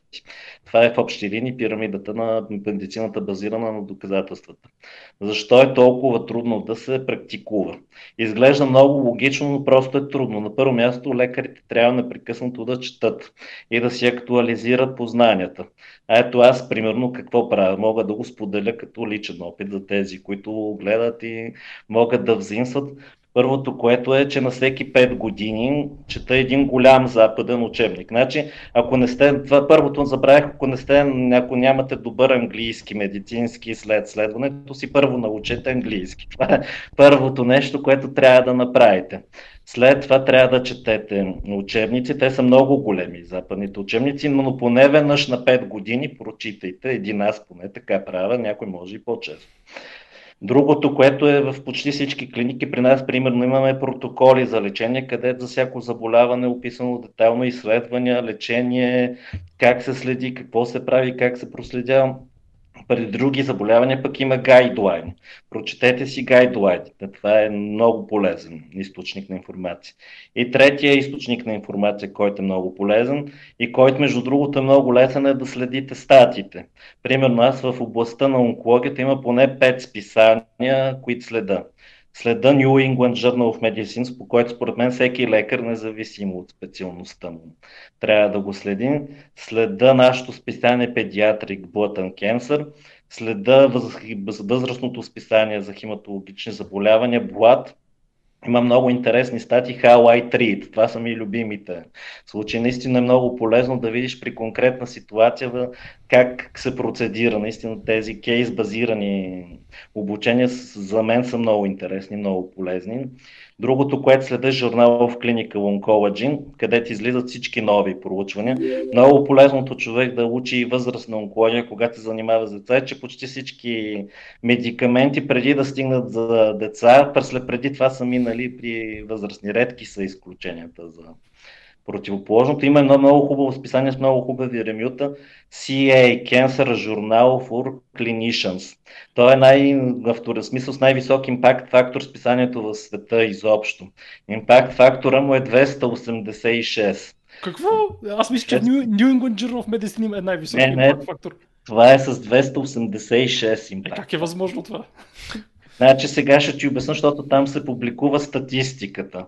Онкологичната статистика и тя е масово цитирана. Просто всяка статия за онкологично заболяване започва с, то е с частота еди колко си. Тия статии носят, но там са публикувани гайдлайните за скрининг, които също много често. Те са хакнали импакт фактора тия хора. Аз си мислех, че New England Journal of Medicine е висок импакт фактор. Е, това е, може да го провериш с EA Cancer Journal of Clinicians. Братле, ти ме, ето, ето какво е изненада.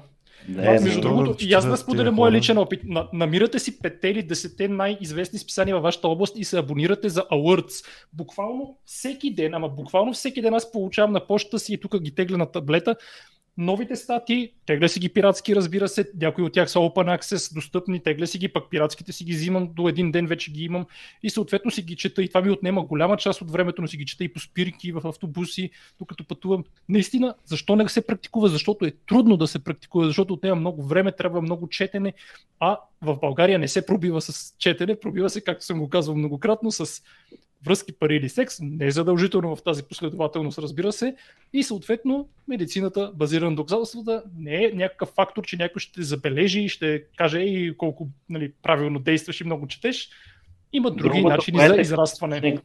На информация са конференциите. От всяка конференция има какво да се науча. Аз даже смятам, че от българските конференции. А, не, ето, ето, ето да, още едно нещо, с което, ето, с което не, не сме на едно мнение. Значи, значи, на... Българските конференции Стефан са абсолютно не е бил на конференция от хиляда години, така че а, искам да добавя не, нещо. Добре, зрители, не ходете на български конференции, ходете, ходете на чуждестранни конференции. конференции, за да видите и да им помогнете дори. Най-малкото може да отидеш и да промениш нещо, отколкото да, да, ги, да им кажеш. Нали, никой не те кара да стоиш и да ядеш фарма вечерята. Да, да, да. Това е голям проблем. Значи, ако ходите на конференции, това, което мога да призове е да ходите на сесиите. Защото аз това, което съм виждал хода на конференция и просто си чета доклада почти пред празна, празна, празна аудитория, всички други ядат, ядат и ходят на В Боровец беше, това имах много интересен доклад за карциноми в детската възраст беше получително, че ги има, че могат да се срещнат, че трябва да се мисли за тях, но там всичките бяха на спа, бяха на басейн, е. и, и в общи 508 е импакт фактора. 508, пише 508. Това не е нормално. От 2020. Аз исках да кажа, че не само, че е трудна медицината базирана на доказателствата, може би в България много лекари не знаят английски, не могат да си позволят. Не е това водещо. Не, не, не е това водещо. Дигиталната не знаят, възможност. Не знаят и другото нещо е, че за да практикуваш медицина базирана на доказателствата, ти трябва да пожертваш своето его до някъде. Абсолютно, да, ще проблем, е, защото ти трябва да си кажеш не е, а, те на мен ще ми казват аз какво да предписвам и трябва да си кажеш, да, това са данните, най-обективните данни, които са получени по възможно най-обективния начин, без да има човешко повлияване и изкривяване на данните. А, не да и трябва казваш. да признаеш, че ти не си по-умен от да, това е много западните трудно. лекари, които са написали тази статия и консенсус. Да. И всичките е, аз, примерно, мога да споделя точно такъв типичен опит. И имаме такова обсъждане с професорка лъча-терапевтка. Как се лъчват епендимомите в детска възраст. Аз казвам, че лъчването е локално, тя твърди крайно което е на цяла нервна система. И аз си казвам, ще ви предоставя протокол от Хайделберг от 2021 година. Тя вика, няма какво да ми го предоставяш протокол, аз ще ти дам моята докторантура да прочета. Значи това е типичен пример за такъв тип мислене, при което не може да се прецени просто кой източник е с а, по-голяма степен на доказателственост. Ох, дай да преминем към въпросите, че се насъбраха. Имаме хора, от, които ни подкрепят в Patreon и съответно трябва да ги уважим и тях.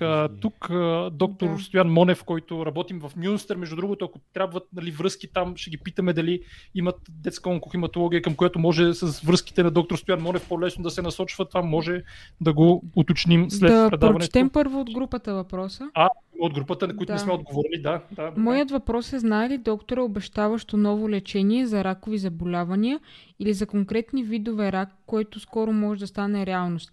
Ще има, ще има ли в близко бъдеще по-ефективно и щадящо лечение от химиотерапията? Е, карцелс, нали казах. Значи те непрекъснато се откриват нови лечения, но те при различните тумори са различните лечения. Значи при децата най-голям прогрес в ам, лечението е точно имунотерапията. При нас прогрес е повече в имунотерапията, отколкото в таргетната терапия. Има три нови моноклонални антитела, които могат да се похваля, че ги правиме. Е, две от тях вече ги казах, блинатумумаб и имотозумаб при остра лимфоидна левкемия с които голяма част от пациентите с рецидив на болестта могат да се вкарат в ремисия, което до преди години беше невъзможно. И другото антитяло, което мога да се похваля, че до голяма степен е лична заслуга, това е един от оксимап при високо рисков невробластом. То се прави още при дебют на болестта, защото прогнозата е достатъчно лоша и при дебют на болестта, като поддържащо лечение. Пет курса с това антитяло се прави и наистина повишава значително преживността. 20% се повишава преживеността от 30 горе-долу на 50. Това е по проучванията, които са правили с това моноклонално антитяло. Но това, което мога да споделя и от опита на България, че изобщо от пациентите с метастатичен невробластом, които са влезли в ремисия, това са тези в последните години, които са получили един от оксимат. Преди това са абсолютни, абсолютни изключения, които се броят на пръстите на едната ръка с дългосрочна преживяемост, които без това антитяло да постигнат дългосрочна преживяемост това, което е за медицина базирана на доказателствата, е примерно за това антитялото. Освен, че е много скъпо, но и е много токсично. И заради това имаше голяма съпротива и за въвеждането, но в крайна сметка стана, наистина може да предизвика куп алергични прояви, синдром на цитокиновото освобождаване, може да предизвика капиляри лик, синдром хипотензии, бронхоспазъм. На монитор се прави това антитяло. Сложно е приложението, когато трябва да се вземеш нещо, което не си го правил до сега, което наистина има различен профил на токсичност от този, който си виждал, освен, че трябва да знаеш, но човек трябва и да е смел да го прави. Трябва да има нужното количество смелост. Наистина, аз това, което виждаме, че в България много повече хора страдат от страхливи лекари, О, да. О, да, абсолютно. Колкото наистина на, на много хора просто им липсва необходимата смелост, за да започнат нещо. Той има една, един много такъв хубав израз, вдъхновяваш, който става и за лекари, че човек не може да прекоси океана, ако го е страх да отдели поглед от брега. Наистина трябва хората да бъдат по-смели, по-предприемчиви. И това, което аз имах опит пък с един мой пациент на това антитяло, той след първия курс разви много тежка реакция на синдром на цитокиновото освобождаване. Беше намерен сутринта почти в а, безсъзнание, с хипотензия, а, бавно реагираш, а, с ниска сатурация. В крайна сметка този пациент беше възстановен с съответните реанимационни мерки. След това си продължихме антитялото в намалена скорост, пак разви алергична разви такъв отток на ларингса след продължаване, след това се спря. И след това възникна голям такъв спор как трябва, какво трябва да се процедира. Дали трябва да се спре лечението дефинитивно или все пак да се опита да се продължи. Това, което е чисто интуитивно е човек да си помисли, че след като е толкова тежко било протичането, трябва да го спре. Но много често в медицината това е хубаво всички лекари да го знаят, че това, което на човек му изглежда логично, се оказва, че не е О, така. Да. Благодаря ти, че го казваш. Абсолютно е така. Защото ето, примерно, при този пациент аз почнах да чета. Това, което се оказа е, че контраиндикация за, или индикация за окончателно спиране на такъв тип лечение, ако е два пъти подред пациента прави капиляри или синдром или цитокин релизинг синдром, налагаш апаратна вентилация. При този пациент нямаше такава нужда. Това, което беше написано е, че тия синдроми на цитокиново освобождаване при този тип лечение намаляват със следващите курсове. На най-тежки са при първите и след това намаляват и като цяло се стимулира продължаването на лечението, дори и след много тежка една реакция. И тогава бях обвинен, нали, че ще го умора пациента, направих всичко възможно. В крайна сметка той си продължи лечението в друга клиника, но наистина се случи не това, което човек интуитивно предполага, че... Но наистина следващите курсове пациента си ги разви без абсолютно никакви осложнения. Затова не винаги разчитайте на това, което ви се... Аз даже точно това казвам. Най... Има такъв израз на английски, че най-опасните три думи за пациента са in my experience или нещо от този сорт. Тоест не разчитайте на лекари лекари, които се осланят на опита си. Само тези, които могат да ви цитират съответно статии, консенсуси, препоръки, на тях разчитайте. Всички други, които са много креативни, мислят логично и така нататък, бягайте от тях. Това е моя съвет. И даже и аз да кажа друго нещо, което пак е свързано с таргетна терапия. Сега са много модерни имунни чекпоинт инхибитори нали, за лечение на онкологични заболявания. При тях може да има страничен ефект, който е примерно имуномедиран колит или а, гастрит или съответно хепатит. И когато се появят тези неща, те показват, нали, че лечението действа. Даже хората, при които се появят такива странични ефекти, имат по-добър изход за онкологичното си заболяване, което е свръх неинтуитивно. И когато се излекува съответното имуномедирано осложнение, пак трябва да се продължи с чекпоинт инхибиторите. Това го гледах буквално преди една-две седмици от записите от Конгреса в Виена. Така че много от нещата са неинтуитивни хора. Спрете да мислите е, логично. Да, ето примерно за това антитялото, което е динотоксимаб. Примерно той действа срещу един рецептор, срещу един антиген, който се казва GD2. Той се експресира освен при невробластоми и при други тумори. Примерно експресира се при остеосарком. И един клиницист може да има интуитивното усещане, че може да го направи при остеосарком. И даже има такива случаи, имаше такъв случай, да беше пратен, защото няма проучвания, които да демонстрират такава полза, да си търси сметка, нали, да си го купува това тяло, антитяло, но излезе проучване точно тази година, че при остеосарком, който пак експресира GD2, пък не, не, не е показало повишаване на преживимостта. Може да изглежда логично, че ще, но не показва. Тъй, че наистина, ако искате да прилагате нали, нещо нов лейбъл, най-малкото трябва да изчакате чакате и някакви начални проучвания да станат на лице, да не действате само на... Е, има и логични неща, но е добре да се говори за нелогичните. Значи логично е да се, да, наистина трябва да се каже, че на то, то логични неща има много, но има и много нелогични, затова не трябва човек да разчита само на тях. Наистина трябва да се интересува в литературата, проучванията и така нататък. Доктор Стоян Монев казва, че Мюнстър, където той работи, е най-голямата хематоонкология в Европа с 24 легла за костно-мозъчна трансплантация и федерален референтен център по левкемия. Няма такъв ден без консултация, имуномедиран хепатит или панкреатит, точно от имун чекпоинт инхибитори. Тоест, наистина използвай го. Доктор Монев е изключително отзивчив, може да помогне за Добре, лечението. Ще му намеря контакта в Facebook. Ние ще, ще го дадем, да. А, и съответно той имаше въпрос доста в началото на нашия разговор. Аз не исках тогава да прекъсваме, но той пита дали левкоцит двуцитна афереза може да се използва за такива спешни ситуации. Ставаше дума за това детето с много високи стойности на кръвните клетки, където за няколко часа е развило фулминатна Да, да, може да се използва, само че нямаме такива сетове. В случай нямаме... Но това пък, което може да се направи, когато нямаш такъв сет за левкоцитна фереза, може да направиш обмедно кръвопреливане, източваш част от кръвта на пациента и след това му вливаш нормална кръв. Примерно източваш 2 литра кръв с неговите власти и вливаш 2 литра. Това е нещо, което може да се осъществи. А защо Аз нямаме сетове за афереза? Това пак ли е... Значи имаме сет за афереза, но нямаме сет за, така, за такъв тип хиперлевкоцитна. Mm-hmm. Но имаме сетове, примерно, за, за стволови клетки, когато да. Значи до сега не сме правили.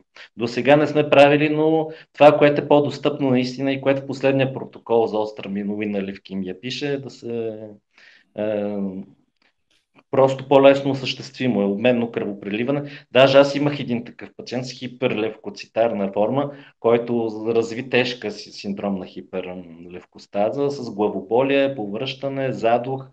Аз почнах да го кръвопускам 400 мл го кръвопусна и дори само това беше достатъчно нали, симптомите му да претърпат драматично обратно развитие. Тъй, че има възможност. Това е много интересно и една тема, която също се заслужава да се обсъди. Наистина, ако нямаш пълното оборудване, което ти е необходимо, какво да направиш? Това, това са стати, които аз много обичам да ги чета, защото са показателни за начина по който трябва да разсъждават лекарите. Примерно, медикамента метотрексат. Той е много токсичен. Ние в България му следиме нива на метотрексат и правиме анти, антидот на метотрексата в зависимост от нивото. Но съм чел статии в развиващите се страни. Там пишат, ние там не може да следиме ниво на метотрексат. Не го следиме, нямаме такава апаратура. Но това, което правим е, че ние си правиме метотрексата, правиме емпирично една доза антидот, следиме ги клинично, следиме морея, креатинин, основни биохимични показатели. Да, действително частотата на токсичност ни е по-висока, но въпреки всичко това е за предпочитане в сравнение с това изобщо да не им правиме метотрексат. Просто риска, ползите надхвърлят риска. Тъй, че не трябва да отвърляме нещо да го правим. Примерно пък ние за метотрексата нямаме карбоксипептидаза. Това е ензим, който разгражда метотрексата, когато нивото му е много високо. Но въпреки всичко го правим. Това го казвам нали, във връзка, нали, връщение към кислородната инсталация, че човек може да си намери поводи винаги да не направи нещо, но идеята е при тези условия, които имаш, да направиш това, което е възможно максимално, според твоите усилия и според условията, с които разполагаш, отколкото изобщо да се откажеш да го правиш. И как ще намираш стимул да живееш в тази отвратителна среда, а, доминирана от феодали и въобще от хора, които не те разбират? Как а, оцеляваш? Еми, аз много обичам да чета медицина. Значи това, което е, че просто всякаква странична литература, която чета, каквото и да чета, до и до ден днешен нищо не ми е станало по-интересно от това медицина. да чета медицина. Да. Това ми е любимото, явно правилно съм си я направил преценката. Това ми е най-интересното. Истината е, че дори да си намеря някаква професия, която да е по-платена и по-малко стресираща, не е ли човек да го обича, нали, това, което го прави, това не е истинско щастие, според мен. Това е самата материя ми достава това, че виждам нови лечения, виждам как пациентите могат да се излекуват, виждам и много благодарни пациенти. Аз абсолютно мога да споделя, че имам много благодарни пациенти и наистина виждам и такива благодарствени писма, които наистина могат да ми разтопат. Аз там даже помня, че може би вашата клиника беше най-модерната, поне от към оборудване в ИСУ, защото просто много хора даряват наистина, нали? или поне това беше преди годините, когато аз бях студент, сега така ли е, но наистина си личеше, че е много модерна, поне като влиза. Е, клиниката ни е ремонтирана, имаме инфузомати, имаме перфузори, това са неща, дето нали, имаме кислород нали, по стаите. Не мога да се оплача, че клиниката е някаква. Нямаме медицински сестри, това ни е най-големия да ходят студентите да работят и да се учат Няма... от добри лекари. Какво ще препоръчаш на студентите, които ще ни гледат на записи сега, които гледат, понеже ти очевидно си много четящ лекар, което е абсолютно изключение. Тук има много суперлативи за теб. Иван Делчев каза много жалко, че няма повече лекари като вас, даже такива са младсинство. Но понеже, за, според мен, много голяма част от причината за това, за лошото образование в медицина в България е това, че студентите нямат ясна представа а, какво ще се случи с тях след като завършат. Ти какво би им препоръчал на студентите?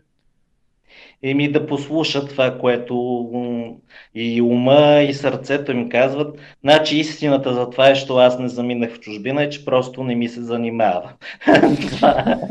Най-готиният е, отговор до сега. Това е, не ми се занимава. Значи трябва да търса квартири, да си подобрявам езика на интервюта. Реших просто да пробвам дали ще ми хареса и в крайна сметка останах. Но истината и без да сипеме патриотични суперлативи е, че човек наистина в България може да бъде много по-полезен, наистина може да бъде лице на промяната, отколкото ако отиде в чужбина. Там наистина нещата са много по-утвърдени, много по-статични, много по-малко. И това, което виждам наистина е, че медицината в България се променя благодарение на младите. Много по-голяма степен благодарение на младите, на интелигентните хора, които стават в България, отколкото на старото поколение. Да. С риск някой да, да се разсърди, но... Ма нека се разсърди, аз съм казвам, да нека се разсърдат. Истината боли. Добре, а, наистина сега накрая препоръчваме книги, може да е художествена литература, може да е научна, може всичко да е. Аз също имам предложение, но кажи първо ти какво ще препоръчаш на Чакай, чакай, според мен трябва първо да кажем нещо за много важен съществен проблем, който изпускаме и това е 5G-то. А, 5G-то. Сега за 5G-то... 5G-то има ли влияние 5G... върху повишаването на частотата на туморите? Ми аз не съм чел такива.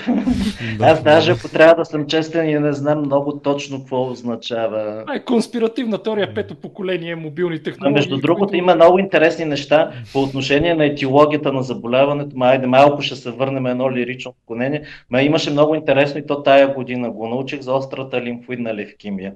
Примерно установено е, че деца които повече играят, които са по-мърляви, имат повече социални контакти, имат домашни любимци, при тях има по-нисък риск от лимфоидна левкемия, от такива, които са по-стерилно гледани, по-изолирани. В смисъл това са известни протективни фактори за бронхиална астма, но от тая година научих, че действа протективно и за остра лимфоидна. Това е така наречената хигиенна хипотеза. Да. Те сега смятат, че мобилните мрежи водят до повишена частота на тумори и затова питам този въпрос, че е, трябва да го е, Това е конспиративна теория. Не, не се връзвайте на Габриел, това е отхвърлено. Да не си помисли да. някой, че... Това е отхвърлено, ама много българи го вярват, той затова го пита, не че... Да, да. Аз съм обикновения българин, примерно, който... Средностатистическия българин, който не си вярва на лекаря. Добре, да препоръчаме книги. Ако искате, аз ще да. започна. Аз ще препоръчам Добре. три книги. Сега първата е, ще ви я покажа, защото я чета в момента, тя е историческа. The Making of Modern Britain. Тоест, това е, обхваща първата половина от 20 век, включително и двете световни войни. Тази книга, вижте, тя е около 400 страници, малко тук не, не се, вижда, се вижда, но, но струва някъде с доставката някъде около 6-7 лева. Ако искате да научите как ще стане това, може да влезете в групата Научна реалност и ни подкрепите в Patreon. Там има много подробно описан метод за поръчка на много ефтини книги от Англия с доставка до България, така че подкрепете ни. И втората книга, която е свързана с темата е на Сидхарта Мухерджи, The Emperor of All Melodies. Това е Рака. О, да, много е хубава книгата. Има я преведена и на български, дори даже да. не знам дали не е от Сиела. Христо Божев пак трябва да ми благодари, че го рекламираме книгите. Ако е от Сиела, не съм много сигурен, но има я преведена и на български. Така че прочетете я нея, пък най-добре в оригинал си я прочетете. Императорът и... на всички заболявания ли е на български? Как? Ми не знам как е на български, аз съм чел в оригинал. На български, на, на български съм чел Императора на всички болести. Да. Много Може е да си я купите другата седмица, Тя ще мисля, че е спеч... книгата. печелила Пулицър Прайс или има много награди. Тая книга. Да, и, и, и третата, която препоръчвам, пак на същия автор, която и миналата седмица препоръчахме, The Song of the Cell на Сидхарта Мухирджи, която не е преведена на български, така че си прочетете в оригинал, но този автор го следете, а, защото е много, много адекватен американски. Той е и онколог, и биолог, такъв канцер, биолог, раков биолог, така че има какво да научите. Това са моите три предложения. Еми аз пък последните три книги, които съм чел, тая година четах една книга Възход и падение на великите сили. е хареса ми, да си кажа честно, въпреки че имаше някои неща, които са трудни за разбиране, но просто човек сваща такива общи концепции, които са много интересни.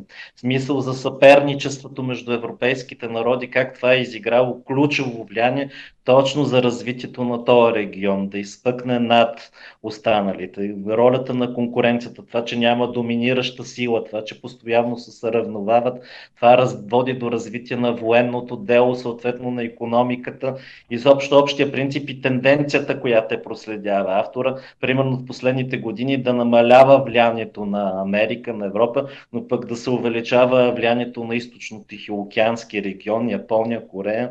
Това ми хареса като общо като съдържание. Другата книга, която много ми хареса след това я четах и много бързо я прочетах, тя пък е в много лек стил написана. География на блаженството. Страшно много ми хареса. Тя е един пътепис, отива автора в различни страни, по-щастливи, по-нещастни, но има много хубави неща за психологията на местните хора. Примерно много ме впечатли в Исландия как насърчават младите хора да бъдат инициативни, дори и да се провалят. Това е нещо, което се стимулира. Не им се внушава след това, видиш ли, ти си се провалил, за нищо не ставаш, там стимулират инициативата. Дори, дори да си се провалил, продължавай, опитвай. Това е хубаво, което правиш. Други, друг, сега последната книга, която чета, която още не съм я прочел, която да си кажа честно ми е доста тежка, но също има доста интересни неща, които могат да се научат. Това е лидерството на Хенри Кисинджер в момента съм стигнал до Шаро Дюгол и това, което мога да завърша, защото това е наистина личност, която ме много ме впечатлява. Това, което най-много ме впечатли от книгата и което го научих четейки, че той след алжирската криза има страшно много опити за атентати срещу него. Да, да, да. Въпреки всичко той не се отказва и което е изключително впечатляващото на един от опитите за атентати до обществено събитие, където има много хора около него, снайперистите стрелят, всички залягат, атентата е срещу него, другите залягат, но той продължава да върви изправен, което изобщо е олицетворение за достоинството на тази личност. Тук що получихме дарение от 43 лева. 42.99, това е най-голямото дарение, което някога сме получавали. През като че... YouTube. YouTube да. да, благодарим много. Аз бих казал на Марчело, ако иска да ни подкрепи, е по-добре да го прави в Patreon, както и всички останали, които искат да ни подкрепят. На patreon.com на коня черта Фиброкаст, че там таксите са по-малко, отколкото YouTube, защото YouTube взимат около 40% от всичко, което примерно Марчел ще ни даде 43 лева, те ще вземат 20 лева от тях. Така че Google са абсолютна мега корпорация. Абсолютно която... феодал. Да, български феодал. медицински феодал. Да. Ние ще препоръчаме ли нещо? Ами аз мога да кажа, последната книга, която прочетох, беше No Apparent Distress на Рейчел Пирсън, една американска докторка, която разказва за нейните медицински години и как реално нещата нали, не са толкова розови в Америка, но просто а, опита и практиката, която те придобиват през студентските години е на светлинни години. Аз трябва, трябваше да започна работа, за да мога да имам достъп до пациенти, истински да ги пипам, да ги гледам, да ги правя каквото и да е. А те си имат ротации непрекъснато, работят си в клиники и запознат с много повече случаи и просто много, много по-различно. Интересна биографична книга, според мен и мотивираща за изгубения български студент, който не знае как да продължи да чете. Ние така, всеки че... път, всеки епизод препоръчваме цяла библиотека от книги. да, 10 минути препоръчваме ги... книги. А, но скоро Христо Блажев издаде а, най-великото шоу на земята на Ричард Докинс. Да. Препоръчвам я. Защото и може все едно ще каже, че ни плаща, само да, време на плаща. Той ни е приятел. И по-другата седмица има панир на книгата в НДК, така че отивайте да си купите книги за по 5 лева български. И може да ги кажете тези Аз неща. Аз нищо не препоръчах, ама последната седмица четох малко медицински журнали, свързани с неврологията, нали, защото това е важно да правите, да четете във вашата област нещата. Ние го изтъкнахме и преди малко и освен това четох и новата книга на Нил Деграс Тайсън, Стари месенджер, няма още на български, но сигурно ще излезе, понеже той е много популярен автор.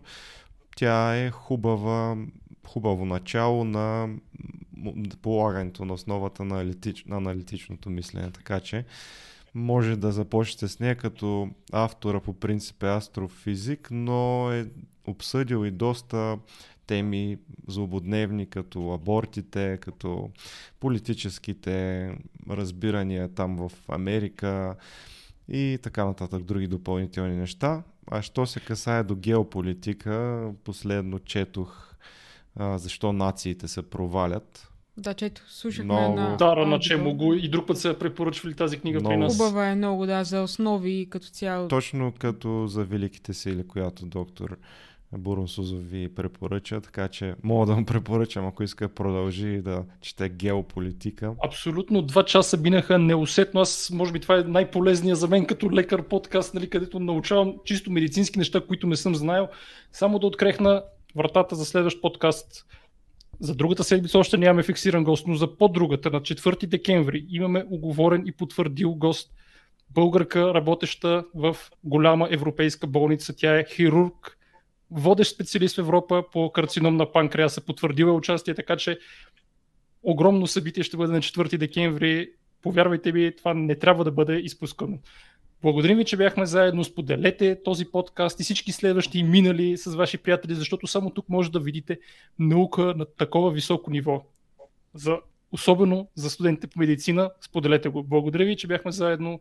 Благодарим и на госта и до нови срещи. Благодаря. Чао. Чао.